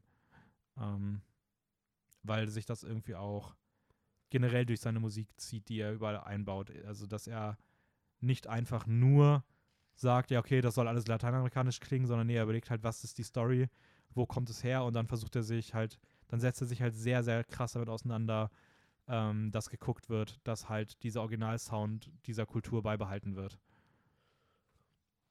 Okay, ja. Dafür kenne ich mich einfach zu wenig, glaube ich, in der Musikszene aus, in so lateinamerikanischer Musik. Also ich habe jetzt halt, genau zu, zu sagen oder zu sehen, was da welcher Einfluss ist. also ich habe halt, wie gesagt, nur bei In the Heights jetzt nachgelesen, dass er da Okay. halt das da gemacht hat, weil mir das halt bei dem Song aufgefallen ist. Ja. Ähm, ich habe es ja bei Vajana, äh, wo wir gleich noch mal kurz darüber reden können, Ja. da, ist es, da ist es auch so. Und ähm, ja, deswegen fand ich das, weil er es auch mal so als Leitmotiv genannt hat von sich, ähm, Ja, okay. Ja, erwähnenswert. Kann, ja, kann ja gut sein, ja. Ähm, Fun Fact noch zu In the Heights: Die Eröffnungsszene, also der, die, die ganze Szene rund um den Song In the Heights, hat einfach sechs Monate gedauert, ihn fertigzustellen. Mit Drehen, Schnitt etc. Also die haben an dieser, allein an dieser Dieser erste Song, oder was? ja, haben sie sechs Monate gesessen, Alter. weil der perfekt sein musste und gerade diese Rhythmik der, der dieses Bezirks rüberkommen sollte, dass die ganzen Figuren vorgestellt werden und all sowas. Und dafür haben sie halt sechs Monate gebraucht Krass. was äh, fucking lange ist. Ähm, wie fandst du den Film? Hat mir sehr, sehr viel Spaß gemacht. Doch. Ich, ich hatte auch ab einem bestimmten Punkt fast durchgehend Gänsehaut. Hm, haben wir auch aufgeschrieben. Ähm, Raphael ab. Nein. ab, ab genau der Minute. Ähm, und man muss auch einfach dazu sagen, dass das halt für einen Film, man merkt einfach, dass es ein Musical war, finde ich. Weil, weil sehr viel so Tanz und Musikeinlagen und sehr viel Choreografie mit eingebaut werden und sowas alles. Also gut, das, das macht natürlich dann auch ein verfilmtes Musical irgendwie auch aus. Nee, ein Theaterstück. So rum. mhm. Was habe ich gerade gesagt? Ich habe Irgendwas nur Musical komisches. gesagt, oder? Du hast irgendwie nur Musical, glaube ich. Ich, ich meinte, dass es ein verfilmtes Theaterstück ist. So, rum. das, Verfilmtes das Musical hast du, glaube ich, gesagt. Ja, Ja. was aber kompletter Quatsch, kompletter Quatsch ist. Ich meinte, ich wollte sagen, man merkt, dass es ein verfilmtes Theaterstück ist, weil diese Choreos, man hat den Eindruck, dass es eigentlich dann eher für so ein Broadway irgendwie eigentlich geschaffen wurde. Aber dafür ist es halt trotzdem ein alleinstehendes Musical. Ja, es, es hat mich halt sehr an so diese klassischen Musicals erinnert. Also ich weiß nicht, Ja, so rein von ja. den Choreos und auch so der Geschichte. äh, Ich habe halt, ich weiß nicht, ob es daran lag, dass ich auch vorher einen Trailer gesehen habe, aber es hat schon auch so ein bisschen West Side Story Vibes. Ja. ja ohne das sehr düstere teilweise. Also es ist halt nicht diese Banden, bla. Ja. Ähm, aber trotzdem, ich finde, es hat halt sehr was ähm, davon. Ich würde auch behaupten, es könnte so ein Klassiker werden, weil ich Mhm. finde so, keine Ahnung, es, es wirkt einfach unfassbar wichtig von der Thematik her, so, weil es einfach diesen Leuten ähm, irgendwie auch eine gewisse Repräsentation verleiht und was darstellt, was vielleicht gerade auch im amerikanischen Kino häufig zu kurz kommt. Ähm, spielt ja auch in New York und in Amerika Ja. ist ja ein großes, ist ja gerade das, ähm, ja, die Einwanderer-Thematik auch immer wieder sehr, sehr prominent vertreten, äh, so Gentrifizierung oder sowas. Ähm, das ja hier auch das Leitmotiv so ein bisschen ist. Was also- heißt genau Gentrifizierung? Also so ein bisschen die, äh, so wie Berlin. So, du hast einfach ganz viele verschiedene Leute, die zusammenkommen und aus einem, wie gesagt, beispielsweise, du hast Berlin, du hast eine, eine deutsche Stadt, aber es kommen halt immer mehr ähm, ausländische Einflüsse rein, immer mehr Okay. äh, Leute aus, von überall, Also, die halt dass einfach, einfach, Kulturen gemixt werden. So genau, irgendwie, Okay. äh, irgendwie, irgendwie sowas. Ähm, von daher, und das ist halt in Amerika ja auch gerade ähm, für so lateinamerikanische Personen ein großes Thema. Ja. Ähm, und wird halt hier abgebildet. Und das ist ja eh auch was, was er halt sehr Mhm. prominent vertritt. Meinst du, meinst du, dass In the Heights jetzt das Musical so ein bisschen untergehen wird? Was jetzt durch Corona und sowas alles halt sehr, sehr, sehr viel in die Kinos kommt und sowas alles, weil ich fand, war überrascht, wie wenig Leute mit uns im Kino waren, tatsächlich. Ich weiß nicht, ob es Meinst du jetzt, ob das, also du meinst jetzt, ob das, ob der Film untergeht? Ja. Ähm, ja, glaube ich schon. Also ich glaube halt, das ist so dieser typische Film, der richtig, richtig gut ist, der auch in Amerika wahrscheinlich nochmal eine Spur besser laufen wird. Ja, glaube ich auch. Ähm, Wahrscheinlich einfach, weil Lin-Manuel Miranda und auch the Heights generell bekannter sind dort. ja, aber auch guck mal, Crazy Rich Asians war jetzt auch kein Ding, was im Kino krass gut in, bei uns hier lief. Ja. So, also keine, also es ist jetzt noch nicht so, dass man sagt, über den Regisseur kommen da vielleicht viele rein, auch vom Cast her, es ist keine krassen Namen dabei, die man jetzt außerhalb der Dingens groß kennt, für die man ins Kino gehen würde. Ähm, ich glaube halt, dass, beispielsweise, wenn Leute Bock auf Musical haben, wahrscheinlich leider Gottes eher in, in die West Side Story Remake gehen werden, weil Ja. Remakes halt immer Leute ziehen. Ja. So, auch wenn ich es halt dumm finde. Also ich würde sagen, ohne dass ich jetzt West Side Story gesehen habe, aber wenn man eins von beiden im Kino sehen sollte, dann sollte man sich halt meiner Meinung nach definitiv wahrscheinlich eher in die Heights angucken, einfach weil es ein Origin-Werk ist und der originale West Side Story eh auch noch Wie gut ist und super der, der funktioniert. Producer? War das Spielberg jetzt macht den, Spielberg war ja. das, genau, genau. Und der Name ist ja auch ein bisschen größer. Ja, also sowas finde ich halt immer schade, wenn halt sowas dann zieht, weil, keine Ahnung, es sah halt im Trailer jetzt nicht danach aus, als ob der West Side Story Film Komplett neu. eine neue Geschichte groß wird. Ja, erzählt. ja, so. Und das finde ich halt irgendwie, keine Ahnung, also finde ich ganz, ganz schwierig. Deswegen, also. Es ist halt, es ist halt eine billige Möglichkeit, um trotzdem nochmal irgendwie Fame zu bekommen. Ja, aber finde ich halt schade, weil der Film halt auch jetzt schon so als Award-Contender gilt. Also auch wirklich so als großer Film, der wird wahrscheinlich mega viel Aufmerksamkeit bekommen, auch Preise gewinnen, weil er halt technisch krass ist und sowas. Aber keine Ahnung. Und ich glaube halt, dass da viele Leute reingehen werden und dass deswegen sie Heiz jetzt nicht überlaufen wird. Ähm, Ja. Kann mir ja vorstellen, dass der beispielsweise dann in einer Zweitverwertung im Stream oder sowas extrem gut ankommt. Ähm, Ich meine, ich habe von Hamilton auch erst gehört, nachdem er, nachdem das Musical, ab, äh, nachdem das Theaterstück abgefilmt wurde und auf einem Streaming irgendwie gezeigt wurde. So. ja, Vorher habe ich davon auch noch nie wirklich mitbekommen. Also, ja, ist halt die Frage. ja, same ein bisschen. Ja. Also dadurch, dadurch hat Hamilton ja generell auch erst so viel Aufmerksamkeit bekommen, oder? Weil an sich war das Musik, äh, oder, sorry, ich sage immer Musical, war das Theaterstück schon sehr bekannt und erfolgreich, aber so den richtigen Hype hat sie eigentlich erst bekommen, nachdem Nee. es. Nee? also wahrscheinlich in der Filmszene, Okay. die sich jetzt nicht mit Theater auskennt, aber Ja. ich glaube, alle Leute, die irgendwie mit Theater. mit Theater oder ja, okay, Musicals okay. umgehen, war das Ding schon. Das war sehr schnell, hat auch so den, die Bezeichnung weltweites Phänomen erlangt. Ähm, und es war schon, es ist schon so das, schon Musical-Stück unserer Jahren, Zeit. Ne? Ja, Ja, seit sechs Jahren oder sowas. Ja. Also. Ja, wir können mal rüberwechseln kurz zu Hamilton, das können wir ein bisschen kürzer fassen. Klar. Ähm, riesiger Cast. Wie gesagt, wir haben hier diesmal keinen Film, sondern jetzt einen, so ein richtiges, so ein, ja, so ein richtiges Theaterstück einfach, wo es einfach abgefilmt wurde. So ein richtiges Theater. Ähm, das heißt, es ist alles auf einer Bühne und es ist halt, als ob man zu Hause ein Theaterstück schaut mit verschiedenen Kameraeinstellungen. Ja. Ähm, macht aber, wenn man jetzt sagt, oh, ich habe gar keinen Bock auf Theater, das macht hier nichts aus, das funktioniert trotzdem. Ja. Und Es ist, aber ich glaube, das liegt auch größtenteils daran, dass, dass die Bühne so lebendig genutzt wird. ja, absolut. Also, dass das halt so eine sehr mobile Bühne ist, wo sich viel verändern lässt und das sehr smooth ineinander übergeht. Ja, vor allem Hamilton ist ja auch gefühlt ein zweieinhalbstündiges Feuerwerk. Ja, ja. Also da ist wo ja ständig kaum, was passiert. Ja, und Ja. auch durchgehend Musik und du kommst kaum hinterher und jeder Song ist krasser als der davor und es ist so viel Energie einfach auf der Bühne. Ja, und unglaublich viele talentierte Schauspieler und auch echt coole Charaktere. Also die, die einzeln gezeigt werden, auch jedem Charakter wird irgendwie so eine gewisse äh, Tiefe gegeben, dass er sich entwickeln kann und das in eigentlich zweieinhalb Stunden, wo man sich überlegt, wenn das in einem Film passiert. Also es ist, glaube ich, Mhm. wahrscheinlich sogar einfacher auf, im Theater das zu zeigen, als irgendwie ein Film, um die einzelnen Charaktere zu Also zeigen. bei Hamilton in dem Ausmaße wahrscheinlich schon. Ja. Also du könntest natürlich auch wieder dann einen Film nehmen ja, und die gut. ganzen Songs dann eins Natürlich, zu eins natürlich. reinpacken. Aber um dann irgendwie logisch zu machen, Ja, wie sich das ja. entwickelt, würde wahrscheinlich dreieinhalb Stunden gehen. Ja, ja. Ähm, Weil in einem Film muss ja dann auch die komplette Szenerie und alles gezeigt werden und dann muss sich das ja irgendwie logisch miteinander verknüpfen und auf der Bühne weiß man ja, dass das alles nur auf der Bühne stattfindet. Ja, wo ist natürlich die Frage, ob dann würde wahrscheinlich einfach die Choreo nicht so aussehen, sondern stattdessen würde dann wahrscheinlich einfach während des Songs die Handlung gezeigt werden. Ja.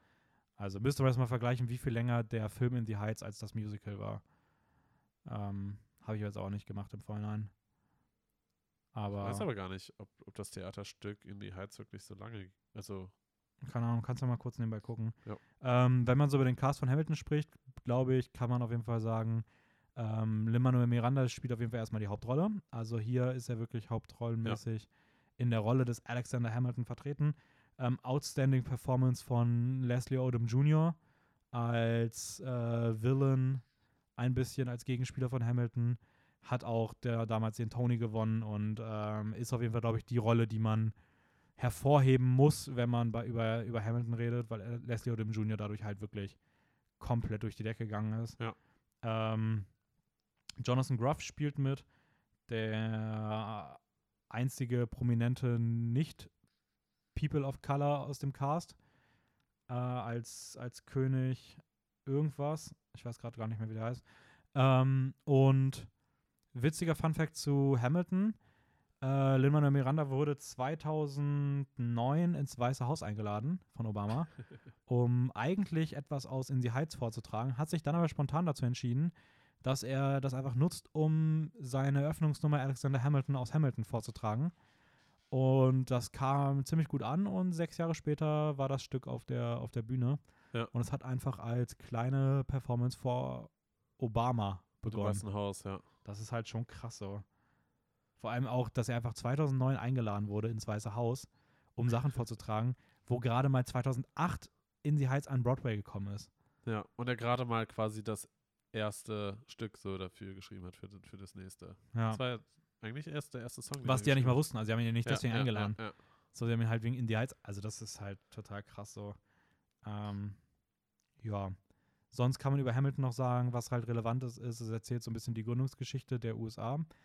Rund um Alexander Hamilton, der einen großen Einfluss hatte. Ähm, Lin-Manuel Miranda hat irgendwann mal eine Biografie gelesen und hat sich gedacht, wow, das, der hat irgendwie auch so Einwandererwurzeln. Warum habe ich von dem bisher so wenig gehört? Ähm, ich mache mal ein Musical über den, der erinnert mich eh voll krass an Hip-Hop. Und ich mache einfach ein Hip-Hop-Musical über seinen, seine Geschichte und seinen Einfluss auf so die Gründungsgeschichte der USA. Und besetze einfach alle Rollen, die eigentlich weißer Natur sind. George Washington ähm, und andere. Ja. Mir fehlen gerade Namen. Von den Ähm, Gründern meinst du jetzt? Ja. Gründervatern. Wie hießen die denn? George Washington, äh, Lafayette. Ja, der heißt nicht Lafayette. Nee, aber ich, ich, ich überlege gerade, ich versuche gerade die Nummern, die Musical-Nummern irgendwie äh, im Kopf nochmal durchzugehen, was da gesungen wird. Ähm, das ist richtig traurig, weil normalerweise, ich hatte die halt alle im Kopf. Ich habe gestern sogar noch gedacht, ja, die schreibe ich mir nicht raus, ich kann die ja. Gründerväter. Und ich komme auch immer drauf. Ähm, George Washington. Ja, boah, richtig peinlich. Franklin. Ja, genau. Franklin. Also hier steht acht, acht Männer, natürlich. Äh, Clymer, Franklin, Gary, Morris, Reed, Sherman, Wilson und White. Ja, keine Ahnung. Anyways, zumindest geht es um, um, um weiße Leute, die Amerika geformt haben. Und er besetzt das hier halt alles mit Leuten, Ah. James, James Madison, Thomas Jefferson, Ja, genau. John Jay, Alexander Hamilton, Benjamin Franklin und John Adams. John Adams. Ja, genau. Und um die, ein paar davon geht es, um George Washington geht es. Ähm, und alle Leute sind aber, also der, der gesamte Cast eigentlich ist äh, POC, also People of Color, dunkelhäutige lateinamerikanische Menschen. Ähm, und ja, das ist so ein wenig. Ja, was auch irgendwie so ein bisschen für Kontroverse sorgt.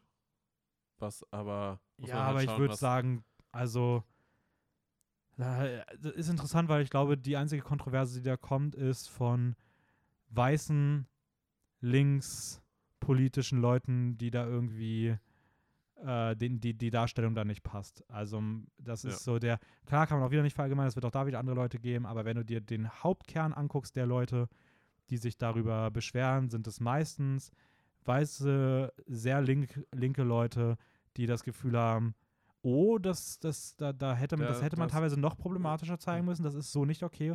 Und das, das, das werden die Leute, die da repräsentiert werden, nicht mögen. Und betroffene Leute hast, aber du hast jetzt kaum betroffene Leute, Ja, die ja. das irgendwie ganz es, krass es an wird den halt, Pranger es wird stellen. halt dieses Argument angeführt, dass äh, zum Beispiel George Washington ja selber auch Sklaven damals noch gehalten hat, mit denen er ja quasi seine Arbeit halt verrichtet hat und sowas ja, aber das ist, also das ist halt, es, es trifft halt den Punkt nicht in dem Musical. ja. also das, es- das ist, das wird, ja. Die Frage ist halt, hm. Ich glaube, diese, diesen Leuten geht es halt darum, dass das nicht zur Sprache gebracht wird.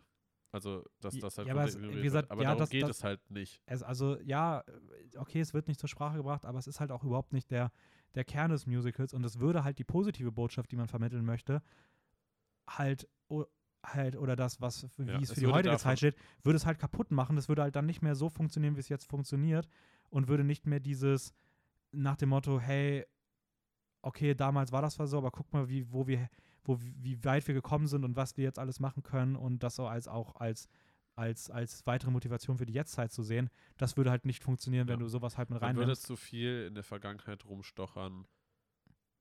Also es geht ja auch gar nicht darum, die Vergangenheit da irgendwie wegzunehmen oder kaputt zu machen, Ja, aber ähm, Aber es, ich meine, man kann es ja auch so rumsehen, dass eigentlich wir mittlerweile an einen Punkt gekommen sind, wo es möglich ist, dass dunkelhäutige Schauspieler oder, oder People of Color Theaterstücke aufführen können, um, um sogar diese Rollen zu repräsentieren, die damals eigentlich nur weiße Männer waren. ja, oder einfach, also generell, dass sie einfach die eine ne andere Form der, der Gründungsgeschichte erzählen können, dass sie halt Kindern Ja, eine auch. Möglichkeit geben, Geschichte zu erleben, ohne dass es immer nur auf weißen Leuten Ja. basiert. Obwohl natürlich jede Person, also wenn man das guckt und aufwächst und sich dann damit beschäftigt, was ja normal ist, so dann weißt du ja, also da werden, würden dir ja, wenn du das mit deinen Eltern guckst oder so und du bist eine dort bist eine betroffene Person, die da auch selber herkommt, würden deine Eltern sagen, ja, die waren damals alle weiß, aber das da sind wir halt heutzutage nicht Ja. mehr. Also du Aber kannst das- halt das trotzdem das als Anstoß nehmen. Das spielt aber auch in der Sinne, in dem Sinne eigentlich auch keine, in Anführungsstrichen, Rolle, dass sie weiß waren. Also kommt drauf an, wie man jetzt argumentiert. Aber es geht ja um die Geschichte selber. Um das, was passiert ist. Um, um diese Gründungsgeschichte, beziehungsweise um, um, die, um die Story, die in diesem Theaterstück erzählt wird. Ja, gut, ich glaube jetzt, wenn du über die, wenn du über die Gründung der USA redest, geht es jetzt nicht um die Story, die in dem Theaterstück unbedingt erzählt wird, dass wie Alexander Hamilton Ja, zu, ja, zu okay. seinen Frauen da gestanden hat und sowas, aber ja. ähm, ja. natürlich, ja. Gut. Aber wie gesagt, es würde halt den Punkt nicht, nicht treffen. Du hast nahezu wenig Leute. Also das ist wieder dieses typische Beispiel von, es regen sich nahezu keine betroffenen Personen auf. Also es gibt immer diese, es gibt immer so, bei so vielen Themen, das ist auch bei Stand-Up richtig krass so, dass du nie Leute hast, oder dass du sehr selten Leute hast, die betroffen sind und sich beschweren, sondern du hast immer irgendwelche möchtegern weißen Leute, die irgendwie so einen auf ähm, ja, White Savior-mäßig machen wollen und irgendwie Ja. für andere Leute reden wollen und dann sagen, ja, aber die würden sich ja bestimmt. Nee, Ja.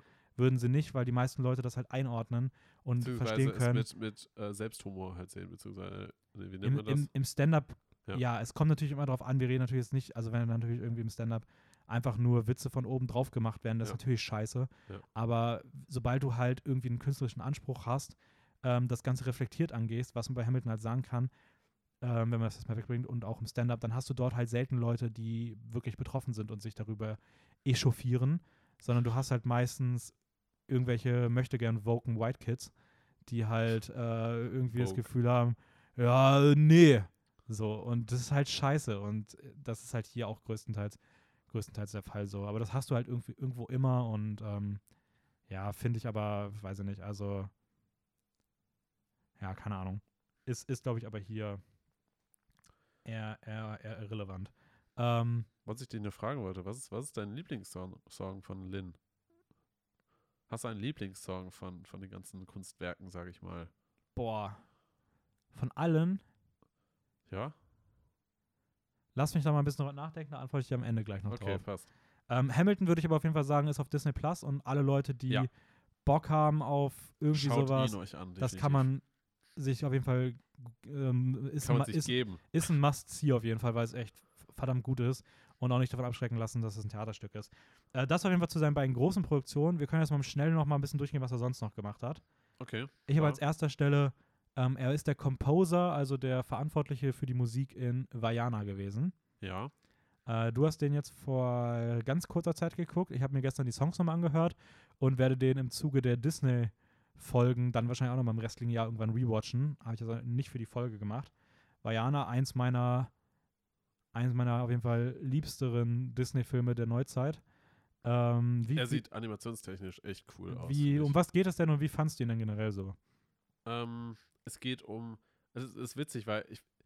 Ich weiß gar nicht, weißt du, warum der unter anderem Moana heißt und Vajana, warum da der Unterschied Sage, ist? ja, mm, sage Okay, ich. Äh, okay. Erzähl das mal ein bisschen und danach Ja. gibt es den Fun Fact. Ähm, Vajana oder Moana ist, äh, ich weiß jetzt nicht genau, welchen Namen man da Nimm, nehmen mal- soll. nimm, mal- nimm mal Vajana. Vajana. Vajana ist auf jeden Fall die Tochter eines ja, Chiefs, der Tui heißt und äh, sie Die leben auf- Airline, klar. Was? Die Airline. Tui, die Airline. ähm, genau, sie leben auf einer Insel. Den Inselnamen, muss man den wissen? Ich weiß Keine Ahnung. Ich. Ich, weiß ihn nicht. Okay. Insel 1. Ich weiß jetzt auch gerade leider nicht ganz genau, wo die Insel ist. Muss man das auch wissen? Äh, das soll auf jeden Fall eine polynesische Insel sein. Polynesisch. Ja. Okay.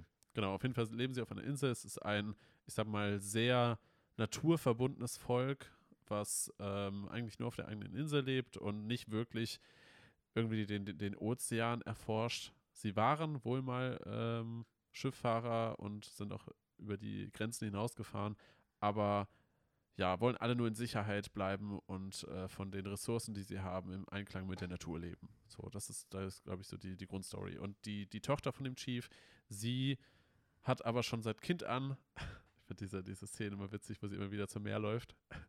ähm, Mhm. seit Kind an hat sie irgendwie immer wieder das Verlangen, zum Meer zu gehen und äh, möchte ganz gerne auch mal das Meer erforschen, über die Grenzen hinaus, einfach weg von der Heimat, aber wird von ihren Eltern immer da, da behalten, weil sie Angst haben, dass sie, weil das Meer natürlich auch eine, eine sehr raue, gefährliche Natur beherbergt. Mhm. So. Und irgendwann macht sie es einfach, haut ab und trifft dort auf, soll man das schon so sagen? Eigentlich schon, weil es ja, der. Hauptcharaktere, trifft dort auf den, eine Art Gott, Semigott. Semigott, äh, Maui, äh, gesprochen übrigens von Dwayne jo The Rock Johnson. Fand ich nur witzig, dass Er spricht das großartig. Ja. Also wirklich. Also seine, seine Stimme, finde ich, passt, passt sehr gut da ich rein. bin jetzt nicht der Riesenfan normalerweise, aber in solchen Rollen, da kann er einfach abliefern. Und äh, die treffen irgendwie aufeinander und ähm, genau. Ich weiß nicht, wie viel man schon noch Nö, zur Story so, sagen so, muss. so. irgendwie mit okay schon. Stein oder so. Nein, nein, nein, nein, das ist schon okay so. Okay, genau. Und sie ja, begeben sich dann auf eine Abenteuerreise, würde ich mal sagen. So. Mhm. Und das Ganze wird begleitet von, von der Musik von Lin-Manuel Miranda, die finde ich extrem schön und passt sehr gut in diesen, ich nenne ihn mal so, so Island-Vibe. ich weiß Mhm. nicht genau, wie man das am besten beschreiben kann, diese Art von Musik. Also er hat halt, ähm, er hat halt für die Filmmusik, hat er ganz eng mit äh, Musikern der polynesischen Inseln zusammengearbeitet, ja. weil das halt wieder die Kultur ist, die dort abgebildet werden soll. ja, ja, Und um das halt möglichst originalgetreu rüberzubringen, hat er halt sich mit den Leuten getroffen, äh, mit den Musikern gearbeitet, und, um halt diesen Sound eins zu eins wiedergeben zu ja, können. ja. Ähm, und das zeigt halt auch wieder irgendwie so sein, seine, seinen Respekt und seine irgendwie Verneigung vor solchen Musiken auch. Und das hört man auch, finde ich, raus. Aber ja, so Insel, inselig. Inselig. Inselige hat so, so, Musik. so Insel-Karibik-Vibes, finde ich, hat das so ein bisschen. Also Ja. so, so, dass man einfach in der Natur chillt, so mit so einem, mit so einem Blattlendenschurz und irgendwo in der Hängematte und ja, so ein bisschen dem Wellenrauschen irgendwie lauscht. Ja, absolut. How Far I'll Go hat auch, ähm, ist der wahrscheinlich prominenteste Song der Reihe. Mhm. Hat auch eine Oscar-Nominierung bekommen, Grammy Award. Ja, das kann man vielleicht auch nochmal sagen. Ähm, Fun Fact: Der Name. Ja, Ähm, witzige Geschichte. Es gibt auch noch einen ähnlichen Fall. Das ist dann bei beispielsweise Zootopia der Fall, der im Deutschen Zoomania heißt, weil es dort ein, weil der Name Zootopia eingetragen als Marke nicht verwendet werden darf, weil ein Zoo irgendwo so heißt, haben sie ihn umbenannt in Zoomania. Ja. Und ähm, bei Moana und Vajana ist das wohl recht ähnlich, weil Moana ist wohl, ich weiß nicht, ob es sogar eingetragen ist oder ob es einfach nur Vorsichtsmaßnahme ist, ist wohl irgendwie eine Sexarbeiterin, Pornodarstellerin oder irgendwie sowas von Moan. Moana, also, okay. Also irgendwie Stöhne oder sowas. Und damit da wohl irgendwie keine Verwechslungen oder weirden. Google-Ergebnisse auftauchen, ähm, oder der Name auch geschützt ist, ich bin mir gerade nicht genau sicher, was Ja. der davon der Grund ist, hat man den Film auf jeden Fall umbenannt in Vajana. Aber sogar die, das ist wohl häufiger vorgekommen, weil er sogar im englischen Ton für den europäischen Markt ja sogar Vajana gesungen wird. Also, oder Vajana gesagt wird. Ja. Also, es ist jetzt nicht nur in der Synchro der Fall, sondern es gibt auch eine andere englische Tonspur mit Vajana statt Moana. Krass. Aber Moana ist eigentlich der Originaltitel. Ja, Okay. hab mir gestern auch die Songs mit in der Moana-Version angehört. Ähm, Gut, der macht jetzt wahrscheinlich auch nicht den Riesenunterschied. Also, weil vom Klang her ist ja schon recht ähnlich. Vajana, Moana. ja, ja, ja. So. Auf jeden Fall. Ähm, ja, das auf jeden Fall zu, zu Moana. Wie hat dir der ge- gefallen? Ich, ich fand, ihn, fand ihn sehr unterhaltsam. Hatte, wie gesagt, sehr schöne Musik, sehr schön Vibe. Ähm, ja, gerade gerade so diese, diese Abenteuerreise mit, mit Meer. Ich finde halt die Farben und dieses Bläuliche einfach total schön. Das Bläuliche, das Ja. wollte ich auch sagen, das Blau sieht richtig geil aus. Ja, ja. Ähm, ich würde sogar fast sagen, also von den, wenn man sich nur die, so die Disney-Filme anguckt der letzten zehn Jahre, ist es einer meiner Lieblingsfilme von denen. Also ich Der fand ja die, von Disney, ja. ich finde häufiger die Disney-Filme so letzten zehn Jahre nicht so stark. Ähm, hab mit vielen davon irgendwie ein bisschen mehr Probleme. Ich werde jetzt, wie gesagt, eh alle, nochmal schauen. Da sind einige dabei, die auch wirklich gut sind. Da ist, glaube ich, keiner wirklich dabei, der wirklich schlecht ist. Ein paar sind eher so meiner Meinung nach mittelmäßig. Aber Vajana gehört auf jeden Fall für mich so zu den Top-Filmen aus der, aus der Zeit. Ähm, ja, anyways, er hat dann noch äh, generell aber auch für Disney viel gemacht. Ähm, hat auch mehrere Songs für zwei Star Wars-Filme geschrieben. Aber ich glaube, da geht es dann eher um die, um wirklich nur Musik. Jetzt nicht um, um Gesang-Songs, sondern eher so um Mhm. Melodien. Ja. Ähm, Ja, da, da, wie gesagt, da ist ja eigentlich John Williams der, der Ja, ja. Hauptverantwortliche. aber, ähm, aber er hat da wohl halt einfach so ein bisschen, bisschen dran mitgearbeitet, sagen wir mal. Ja. aber das zeigt halt schon äh, ganz gute Beziehung zu Disney, die auch bei Ja. seinen kommenden Werken dann noch gleich zu erwähnen ist. Ähm, hat sonst noch in Mary Poppins Return als Schauspieler mitge mitgewirkt. Was? Echt? Ja, da spielt er so einen Straßenlaternenanmacher. ähm, er setzt ein bisschen die Figur Bird, der Straßenkünstler aus dem Original Mary Poppins, damals noch gespielt von Dirk van Dyke Okay. äh, Dick Van Dyke. Und ähm, ja, er spielt hier auf jeden Fall eine recht große Nebenrolle. Hat auch einen sehr prominenten Song, der so größtenteils mit ihm zu tun hat, nämlich Triple Little Light Fantastic. Und der ist ziemlich cool, habe ich mir gestern auch noch mal angehört. Ähm, ja, macht das auf jeden Fall, macht das mal wieder sehr gut und zeigt auch, wie wandelbar er ist, weil der sein Song in Mary Poppins Return ist doch vom Stil sehr anders als so das, was man sonst von ihm kennt. Das hat eher so dieses, ja, bisschen britische, aber halt auch auf jeden Fall diesen Mary Poppins Vibe. Und das ist sehr weit weg von dem, was er sonst macht. Und trotzdem funktioniert es irgendwie ziemlich gut. Äh, kommende Projekte von ihm habe ich mir vier Stück rausgeschrieben, die jetzt Vier? Echt? noch kommen. Ja. Ich habe nur zwei. Wir machen mal abwechselnd. Ich beginne mal. Nee, du beginn du mal. Gut, beginn gut du mal. abwechselnd. Beginn ja, du du, mal. hast vier, ich habe zwei. Ja, wir machen es ja, abwechselnd. beginn du mal und ich weiß wahrscheinlich, welche beiden du nicht hast. Also, ich habe mir jetzt halt den Film, der als nächstes erscheint, Vivo, Mhm. auf Netflix, am 6. August. Mhm. Kommt er eigentlich auch in die Kinos? Weiß Glaub- ich nicht, glaube nicht. Ich glaube nicht. Das ist Weil- halt so dieses typische Netflix-Animationsding. Aber die sind jetzt auch nicht schlecht, aber Mitchells vs. Machines kam ja beispielsweise auch nicht in die Ja. Kinos. Aber ursprünglich sollte Vivo tatsächlich schon viel früher erscheinen. Ich glaube 2015 oder sowas war eigentlich der ursprüngliche Plan. Aber da gab es äh, Probleme bei, ich glaube ursprünglich war das Warner. Kann, keine Ahnung. Naja, auf jeden Fall gab es da eigentlich Probleme halt mit, mit dem Unternehmen, über das das eigentlich alles laufen sollte, über die Produktionsfirma, weil die da sehr viele so strukturelle Probleme irgendwie hatten und das Unternehmen äh, sehr stark in, in Veränderung gerade war. Und deswegen wurde diese komplette Produktion einfach sehr stark verschoben. Hm, Und okay. ähm, ja, letztendlich kommt er jetzt auch Corona-bedingt erst am 6. August, heißt nächste Woche, ja, nächste Woche in die Kinos. Äh, äh, nee, nicht in die Kinos, auf Netflix. Was habe ich? Kommt nächste Woche auf Netflix raus und ähm, ja, es ist, äh, den Trailer kann man sich halt auf jeden Fall schon ansehen. Genau, der ist auch frisch draußen. Habe ich extra auch nicht frisch. Kurznews gepackt. Ähm, so grundsätzlich zur Handlung, es geht um einen, einen älteren Mann, ist natürlich auch alles animiert, ähm, der irgendwie eine gewisse Beziehung mit, also nicht Beziehung, aber quasi einen Affen großzieht. Ich weiß nicht, ob es ein Affe ist. Es ist ein, es ist ein, ein, ein äh, Kin Kinkajou. Kinkajou. Ich glaube, sie Ja, es haben es bezeigt als, als haben sie sich nicht als kleiner Honigbär oder sowas bezeichnet, aber es sieht halt schon nach einem Affen aus, aus. Sieht schon aus wie ein Affe. Ja.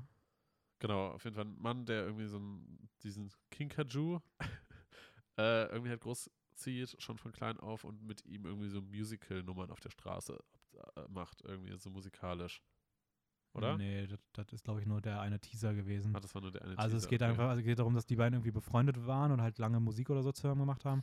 Und ähm, der kleine Affe, der Vivo heißt und von Lin-Manuel Miranda gesprochen und gesungen wird, ähm, dann einen Liebesbrief entdeckt, den der andere Mann mal geschrieben hat an eine Liebe von ihm, die irgendwo anders lebt.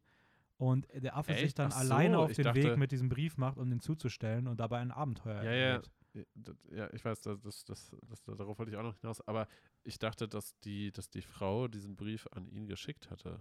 Ja, oder irgendwie sowas. Aber zumindest macht er sich alleine ohne den Mann auf den Ja, Weg. ja, ja, ich so. weiß, ich weiß, ich weiß. Ähm, Ja. Ja, die hat den geschickt.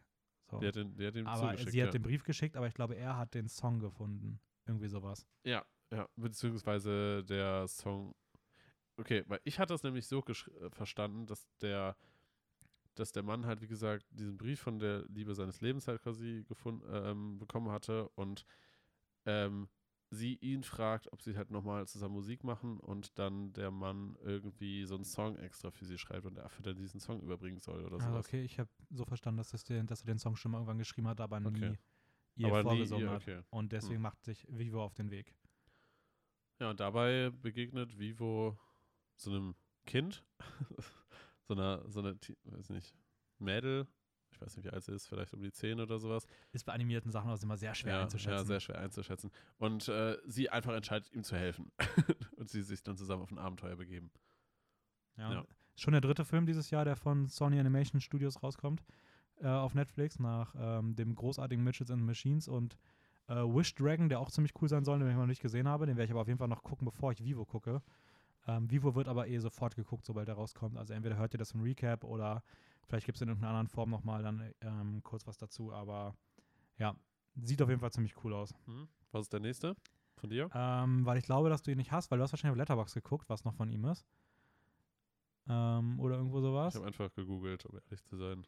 Ja, also genau, bei Vivo hat er übrigens ähm, als Producer ist er aktiv, als Schauspieler, also Actor, also als Sprecher, als Composer für die Musik und als Writer für, fürs Drehbuch. Bei dem nächsten hat er nur die Musik beigesteuert und das ist ähm, Encanto. Den hast- habe ich mir aufgeschrieben. Noch. Ah, okay, dann habe ich den jetzt weggenommen. Ist egal. Ähm, Passt schon. Encanto, die Musik gemacht. Ähm, auch wieder ein wunderschöner Trailer. Auch der, den gibt es jetzt schon ein bisschen länger, war glaube ich sogar schon mal erwähnt gehabt. Ähm, eine, erinnert ein bisschen an eine kolumbianische Version von Coco, habe ich mir aufgeschrieben. Äh, wirkt, wirkt sehr rhythmisch, sehr, sehr musikaufgeladen. Der kurze Musikschnipsel, den man im Trailer hört, klingt extrem geil. Also voll Bock drauf. Ähm, mal gucken, wie, wie der so wird. Mm. Und es geht um eine, ein, ein Haus, wo alle Leute Talente haben, Fähigkeiten besitzen, talentiert sind, außer Haupt, äh, Hauptfigur Mirabelle. Ihr, sie, sie ist einfach überhaupt nicht talentiert, sie hat keine besondere Fähigkeit und wird auch von ihrer Familie immer wieder daran erinnert und ja, darum wird es ein bisschen gehen. Ist es vielleicht nicht die innovativste Idee, weil man das in der aktuellen Zeit wahrscheinlich schon recht häufig hatte, so dieses Thema, ähm, auch mit kleinen Sachen irgendwie im Leben glücklich werden, Platz finden etc aber wirkt dann doch für Disney ganz, ganz schön, sieht toll aus, die Musik ist geil, also ja. Ja. Ähm, okay, Okay. ich dachte tatsächlich, den hast du noch. Ich Äh, dachte, Tick, Tick, Tick, Boom, gehe jetzt mal Ja. was dachtest. Äh, Ich, ich habe jetzt gerade nochmal nachgeschaut. Stimmt, davon hattest du mir ja, haben darüber haben wir gestern Abend ja noch kurz Ja. geredet. Aber ich war gestern Abend einfach extrem müde und habe irgendwie nicht mehr so viel aufgenommen. habe ich gemerkt. Ähm, ich dachte trotzdem, dass das wäre der, weil Encanto sieht man gar nicht so häufig, liest man da was von ihm so. nee, aber den hatte ich irgendwie auch noch im Kopf, dass, dass das bei ihm auch noch, ja. Ja, er macht jetzt Wow. noch, äh, genau, äh, Disney, also äh, Encanto ist von Disney, also wieder eine Disney-Zusammenarbeit. Mhm. Ähm, zu einer anderen kommen wir gleich noch. Aber erstmal genau, Tick, Tick, Boom. Ein Musical, ein Theaterstück, was verfilmt wird. Ähm, er hat es produced und er führt hier das erste Mal auch wirklich Regie Von einem Film. von ja. einem Film. Das heißt, auch das was Neues. Spielt aber nicht mit selber, sondern Hauptrolle ist Andrew Garfield und Vanessa Hudgens. Ähm, ja. Auch ein cooler Trailer. Auch gestern erschienen oder vorgestern. Also recht aktuell. Aber weiß man da schon irgendwas zu? Ja, es geht wohl irgendwie um einen ähm, aufstrebenden Theater ähm, der an seinem 30. Geburtstag, glaube ich, ähm, ja, so ein bisschen vom. Es wirkt im Trailer so ein bisschen um dieses, alles wird ihm zu viel, die Welt um ihn herum läuft immer schneller und er hat das Gefühl, er kommt nicht mit und muss irgendwie so Liebe, Freundschaft, Druck als Künstler und so alles verarbeiten. Und Ja. ähm, ich meine, Tick Boom ist ja schon wie so eine Zeitbombe und sowas. ja. Ähm, Also Internet, ich habe jetzt gerade mal kurz nachgeschaut, da steht so ein bisschen, dass er sich, dass er sich so am Anfang einer Midlife Crisis irgendwie befindet mit 30. ja, genau. Und dass er so das Gefühl hat, genau, nichts irgendwie zu erreichen, beziehungsweise etwas sein Leben in Frage stellt. Ähm, sieht auf jeden Fall ganz cool aus und auch äh, Andrew Garfield und Vanessa Hudgens sehen da, machen da eine ganz gute Rolle. Wird man natürlich sehen, wie das am Ende sein wird. Soll auch, ja. glaube ich, ein Netflix-Ding werden, das im Herbst rauskommt. Ähm, und das letzte, was ich noch habe, ähm, etwas, wo er. Mermaid? Bitte? Egal, ja. Hast du gerade gesagt? Ich glaube, du hattest es schon. Little Mermaid. Ja, genau. Die Realverfilmung von äh, Ariel, die Meerjungfrau, The Little Mermaid. Finde ich auch Ähm, irgendwie seltsam. Und er hat dabei aber unter anderem nur bei der Musik mitgearbeitet, hat vier neue Songs geschrieben Mhm. für das. Also man wird da wahrscheinlich die alten Songs nehmen, aber sie wurden auf jeden Fall um vier neue ergänzt. Mal gucken, ob das besser Oh, funktioniert okay, als bei okay. Aladdin. Ja. Ähm, wo man ja nur diesen einen Power Empowerment-Song geschrieben hat, der gar nicht reingepasst hat. ähm, aber naja, mal gucken, wie das hier so wird. Ähm, ganz cooler Cast tatsächlich bei The Little Mermaid. Nämlich erstmal sowas in Nebenrollen, sowas wie Javier Bardem, den man beispielsweise aus No Country for Old Men kennt. Ähm, Jacob Tremblay, einen der besten Kinderdarsteller, den es momentan so in Hollywood gibt. Der hat auch in Raum die Hauptrolle gespielt und Okay. Wunder. Ähm, David Dix, der David Dix, der spielt auch bei Hamilton mit, der spielt Lafayette. spricht hier Ah, mit. Ja, ja. Ähm, Aquafina ist dabei, die man aus Crazy Rich Asians ja. beispielsweise kennt oder auch aus Raya, also auch äh, ein, ein Gesicht, das bei Disney gerade irgendwie ganz gerne genommen wird. Ähm, aber ganz interessant finde ich die beiden Hauptrollen, weil das ist tatsächlich das, das, was ich dann doch sage, wo ich sage, ja, ich bin irgendwie doch schon gespannt, wie es wird insgesamt, weil erstmal äh, Bösewichtin Ursula, gespielt von äh, Melissa McCarthy. Und Melissa McCarthy ist eigentlich jetzt nicht unbedingt die beste Schauspielerin meiner Meinung nach. Ich mag eigentlich nicht, sobald sie witzig sein soll, was bei Disney leider immer so eine Gefahr ist, finde ich sie immer ein bisschen schwieriger. In ernsteren, düsteren Rollen kann ich sie mir aber irgendwie dann doch wieder ganz gut vorstellen. Deswegen bin ich mal gespannt, wie, wie Hat sie das ja, machen wird. Also ich weiß nicht, hat die schon irgendwelche, in Anführungsstrichen, guten Filme gemacht? Äh, also, in, also tatsächlich finde ich sie in Bridesmaid ziemlich gut. Ja. Das war so auch ihre erste Paraderolle, woraufhin man irgendwie gedacht hat, okay, wir googeln, wir, wir nutzen sie nicht, wir googeln. Wir nutzen sie nur noch als witzige Person. das hat aber überhaupt nicht noch. funktioniert. Äh, und jetzt hat sie ja auch mehrere goldene Himbeeren immer wieder mal bekommen gehabt. Hat Schwierig. aber jetzt auch diesen Rehabilitationspreis der Goldenen Himbeere bekommen, so wie Adam Sandler. Für Adam Sandler hat ja auch bei Anka Gems bekommen.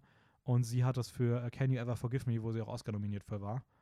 Ähm, also. Was eigentlich ganz gut passt vom Titel her. Can you ever forgive me? Ja.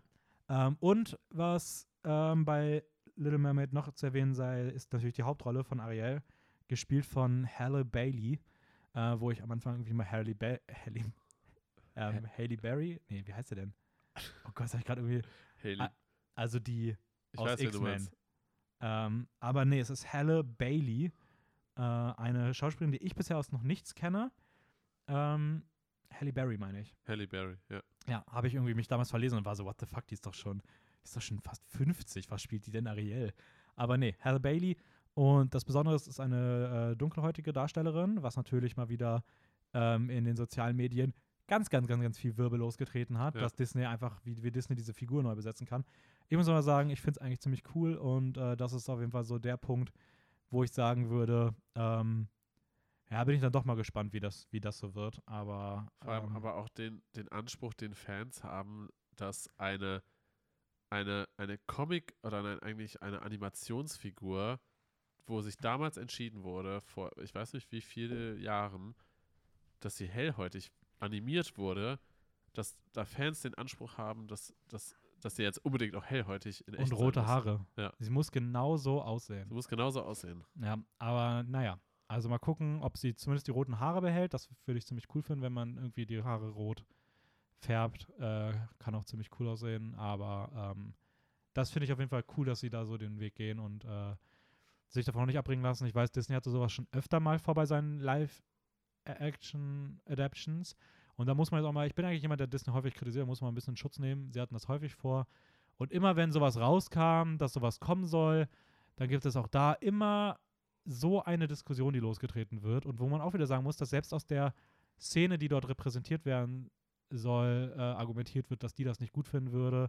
Das war das gleiche mit Frozen, dass Elsa ja eine offene LGBTQ-Plus-Figur Ja. werden sollte, wo sich dann echauffiert wurde, dass Disney das ja nur ausschlachtet und ähm, selbst aus der möchte gern linkspolitischen Szene, die gleiche Gruppe wahrscheinlich, die auch bei Hamilton sich beschwert, halt kam von, äh, das wird nur aber ausgeschlachtet, warum macht ihr so, das können sie es gleich lassen und hat Disney halt gesagt, ja, okay, Es fuck wird- it, dann lassen wir es halt. Es wird, es wird halt egal, was passiert, wird sich immer aufgeregt und man findet immer, du, egal was du machst, du findest da immer irgendwelche Argumentationspunkte, die du irgendwo Ja, rausziehen bei kannst. Disney ist halt das Problem, dass Disney halt super beliebt ist, also Ja, super viele. Leute Ja, gucken ja, das. Und natürlich sind alle früheren Werke halt irgendwie kritisch zu betrachten Ja, auf irgendeine ja. Art und Weise. Aber es ist immer so, als ob die so, also man betrachtet sie halt gefühlt nur noch mit der Perspektive von Ja, heute ja. und versucht es halt gar nicht mehr einzuordnen, wie es halt damals war. Und natürlich war das wahrscheinlich damals teilweise auch schon eher schwierig. Aber diese ganz gravierenden Ausmaße und diese ganz gravierenden Probleme, wie man sie dann heute ablesen würde, sind halt auch eher heute so. Und das muss man halt irgendwie versuchen, mal wieder einzuordnen. Ähm, und dann versteht man vielleicht auch, dass das halt bei Disney jetzt nicht ein universales Problem, äh, wahrscheinlich schon irgendwie ein universales Problem ist, aber jetzt nichts etwas ist, wo man dann einfach immer grundlegend nur noch hatet, weil genau das macht dann halt auch vieles kaputt. Also, dass Ja. man einfach in den letzten Jahren dann jetzt einfach vielleicht dann nicht diese Schritte weitergegangen ist und mehr, noch mehr Diversität zu sehen bekommen hat, ist halt größtenteils auch Schuld von der Gruppe, die sich selbst immer wieder möchte gern dafür stark macht, dass das halt Ja. mehr kommt, weil da halt einfach direkt Gegenfeuer kommt, bevor es überhaupt losgeht. Ähm, es ist halt so, entweder, entweder du machst es und dann wird argumentiert, ja, ihr macht das nur, Ja. weil es jetzt aktueller Gesellschaftstrend ist irgendwie oder man halt dabei ist, neue Rechte für diese Gruppierungen irgendwie aufzubauen. Und wenn man es nicht macht, dann gibt es trotzdem Gegenfeuer, weil, weil es dann heißt, ja, ihr repräsentiert uns ja gar nicht. Ja, und wenn man es dann nur so ein bisschen macht, um einfach irgendwie ein si sicherer Ja. sicher, dann heißt es ja, ja, warum macht ihr es nicht richtig? So, also Ja. das ist halt, also ja, okay, ich verstehe es halt irgendwie und ich kann auch jedes Argument irgendwo nachvollziehen und ähm, aber man muss irgendwie auch mal ein bisschen irgendwie mal selber klarkommen und Man da muss einfach mal chillen. Ja, also das ist halt echt, es ist halt echt ein leidiges Thema so und keine Ahnung, wenn man sich halt anguckt, wie das, also was für ein langer Prozess hinter dieser Sache mit Ariel auch steckt und ich habe das, glaube ich, vor vier oder fünf Jahren schon das erste Mal gehört und was es da für Aufregungen gab. Und wie gesagt, das sind halt nicht Leute, die irgendwie aus der rechten Szene sind und eh mit sowas ein Problem haben und oder irgendwelche, äh, keine Gut, Ahnung. aber solche Leute werden eh ignoriert, in Anführungsstrichen, weil man, weil man sich da dann irgendwie einig ist, so ja, denen will man keine Plattform Genau, bieten. es sind aber immer die Leute, die das Gefühl haben, dass sie halt irgendwie die Welt da voranbringen Ja. und äh, sich da jetzt irgendwie vorstellen müssen und, und äh, dafür sich sorgen müssen, dass das alles in ihren Ordnungen geordnete Bahnen angeht.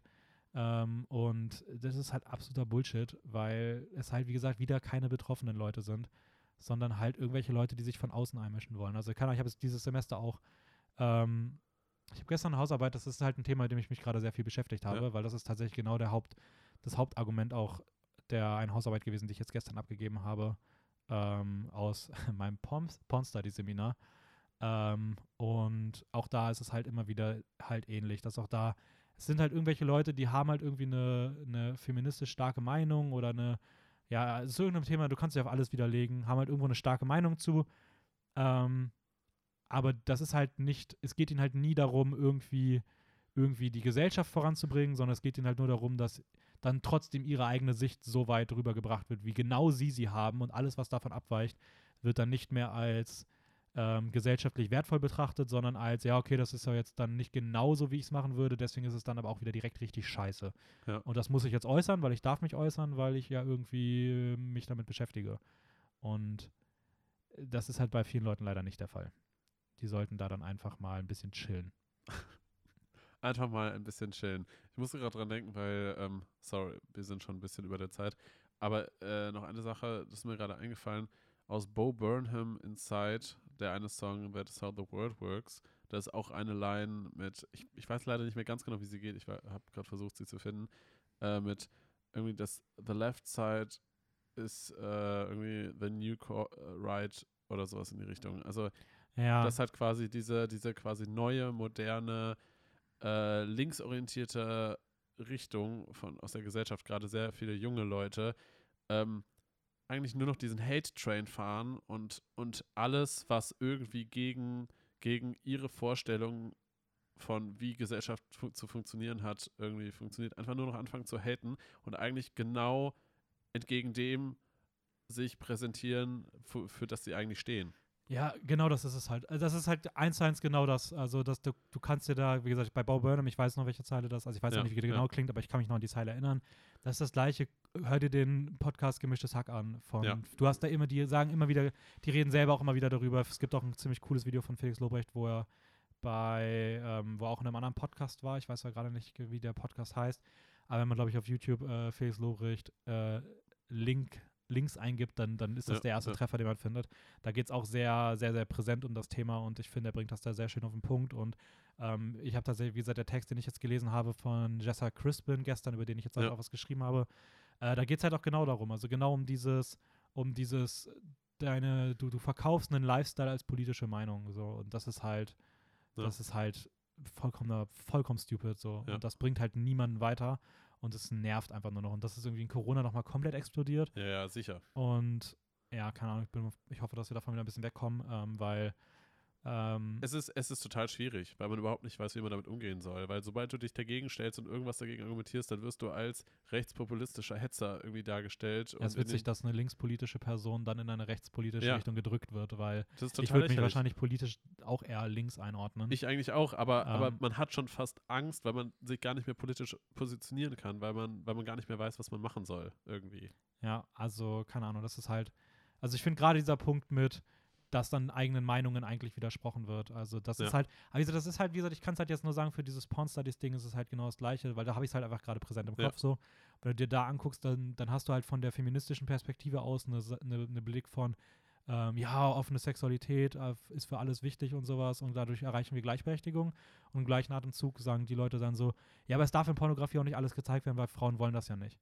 So, also da, das, das geht dann zu weit. Das ist, das ist zu weit weg von meinen eigenen Vorstellungen und deswegen, und das ist halt ein riesiges Thema und ähm, das ist halt vollkommener Bullshit, weil wenn du halt sagst, ja, du bist dafür, dann kannst du auch nicht sagen, ja, Frauen wollen das nicht, sondern musst du halt sagen, ja, okay, alles, was es irgendwo an, an, an Darstellungen, an Fantasien gibt, das ist halt nicht an Geschlechter festzumachen. Und natürlich kannst du die, die Produktionsgegebenheiten kannst du immer kritisieren in irgendeiner Stelle, das muss halt okay sein.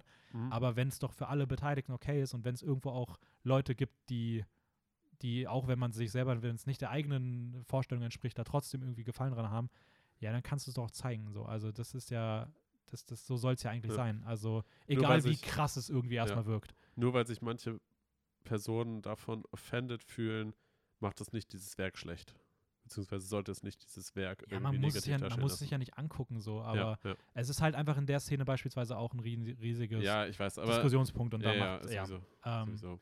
Okay, das war jetzt kurz nochmal äh, Rant zum Ende. kurzer, Heute eine Rant-Folge. kurzer Rant zum Ende.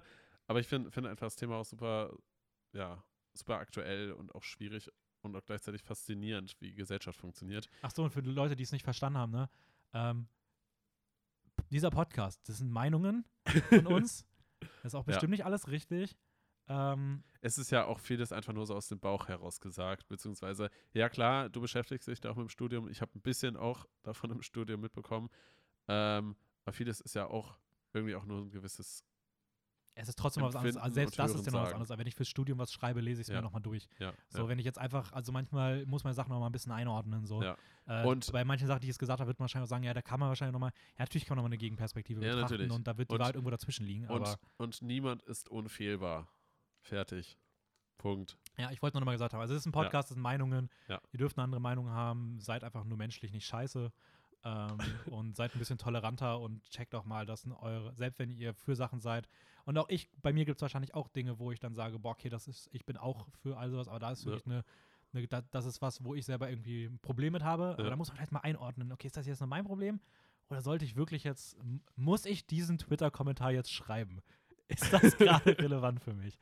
Naja, Ja. in dem Sinne, ich bin raus. Ähm, du kannst noch was sagen. Folgt uns bei Instagram, filmjoke-wien. Nächste Woche Disney-Folge. Bye, bye. Jo, nice. Äh, ich darf noch was sagen. Ja, hi. Äh, kleine Anekdote aus meinem Leben. Nein, okay, ich mache jetzt keine Anekdote mehr.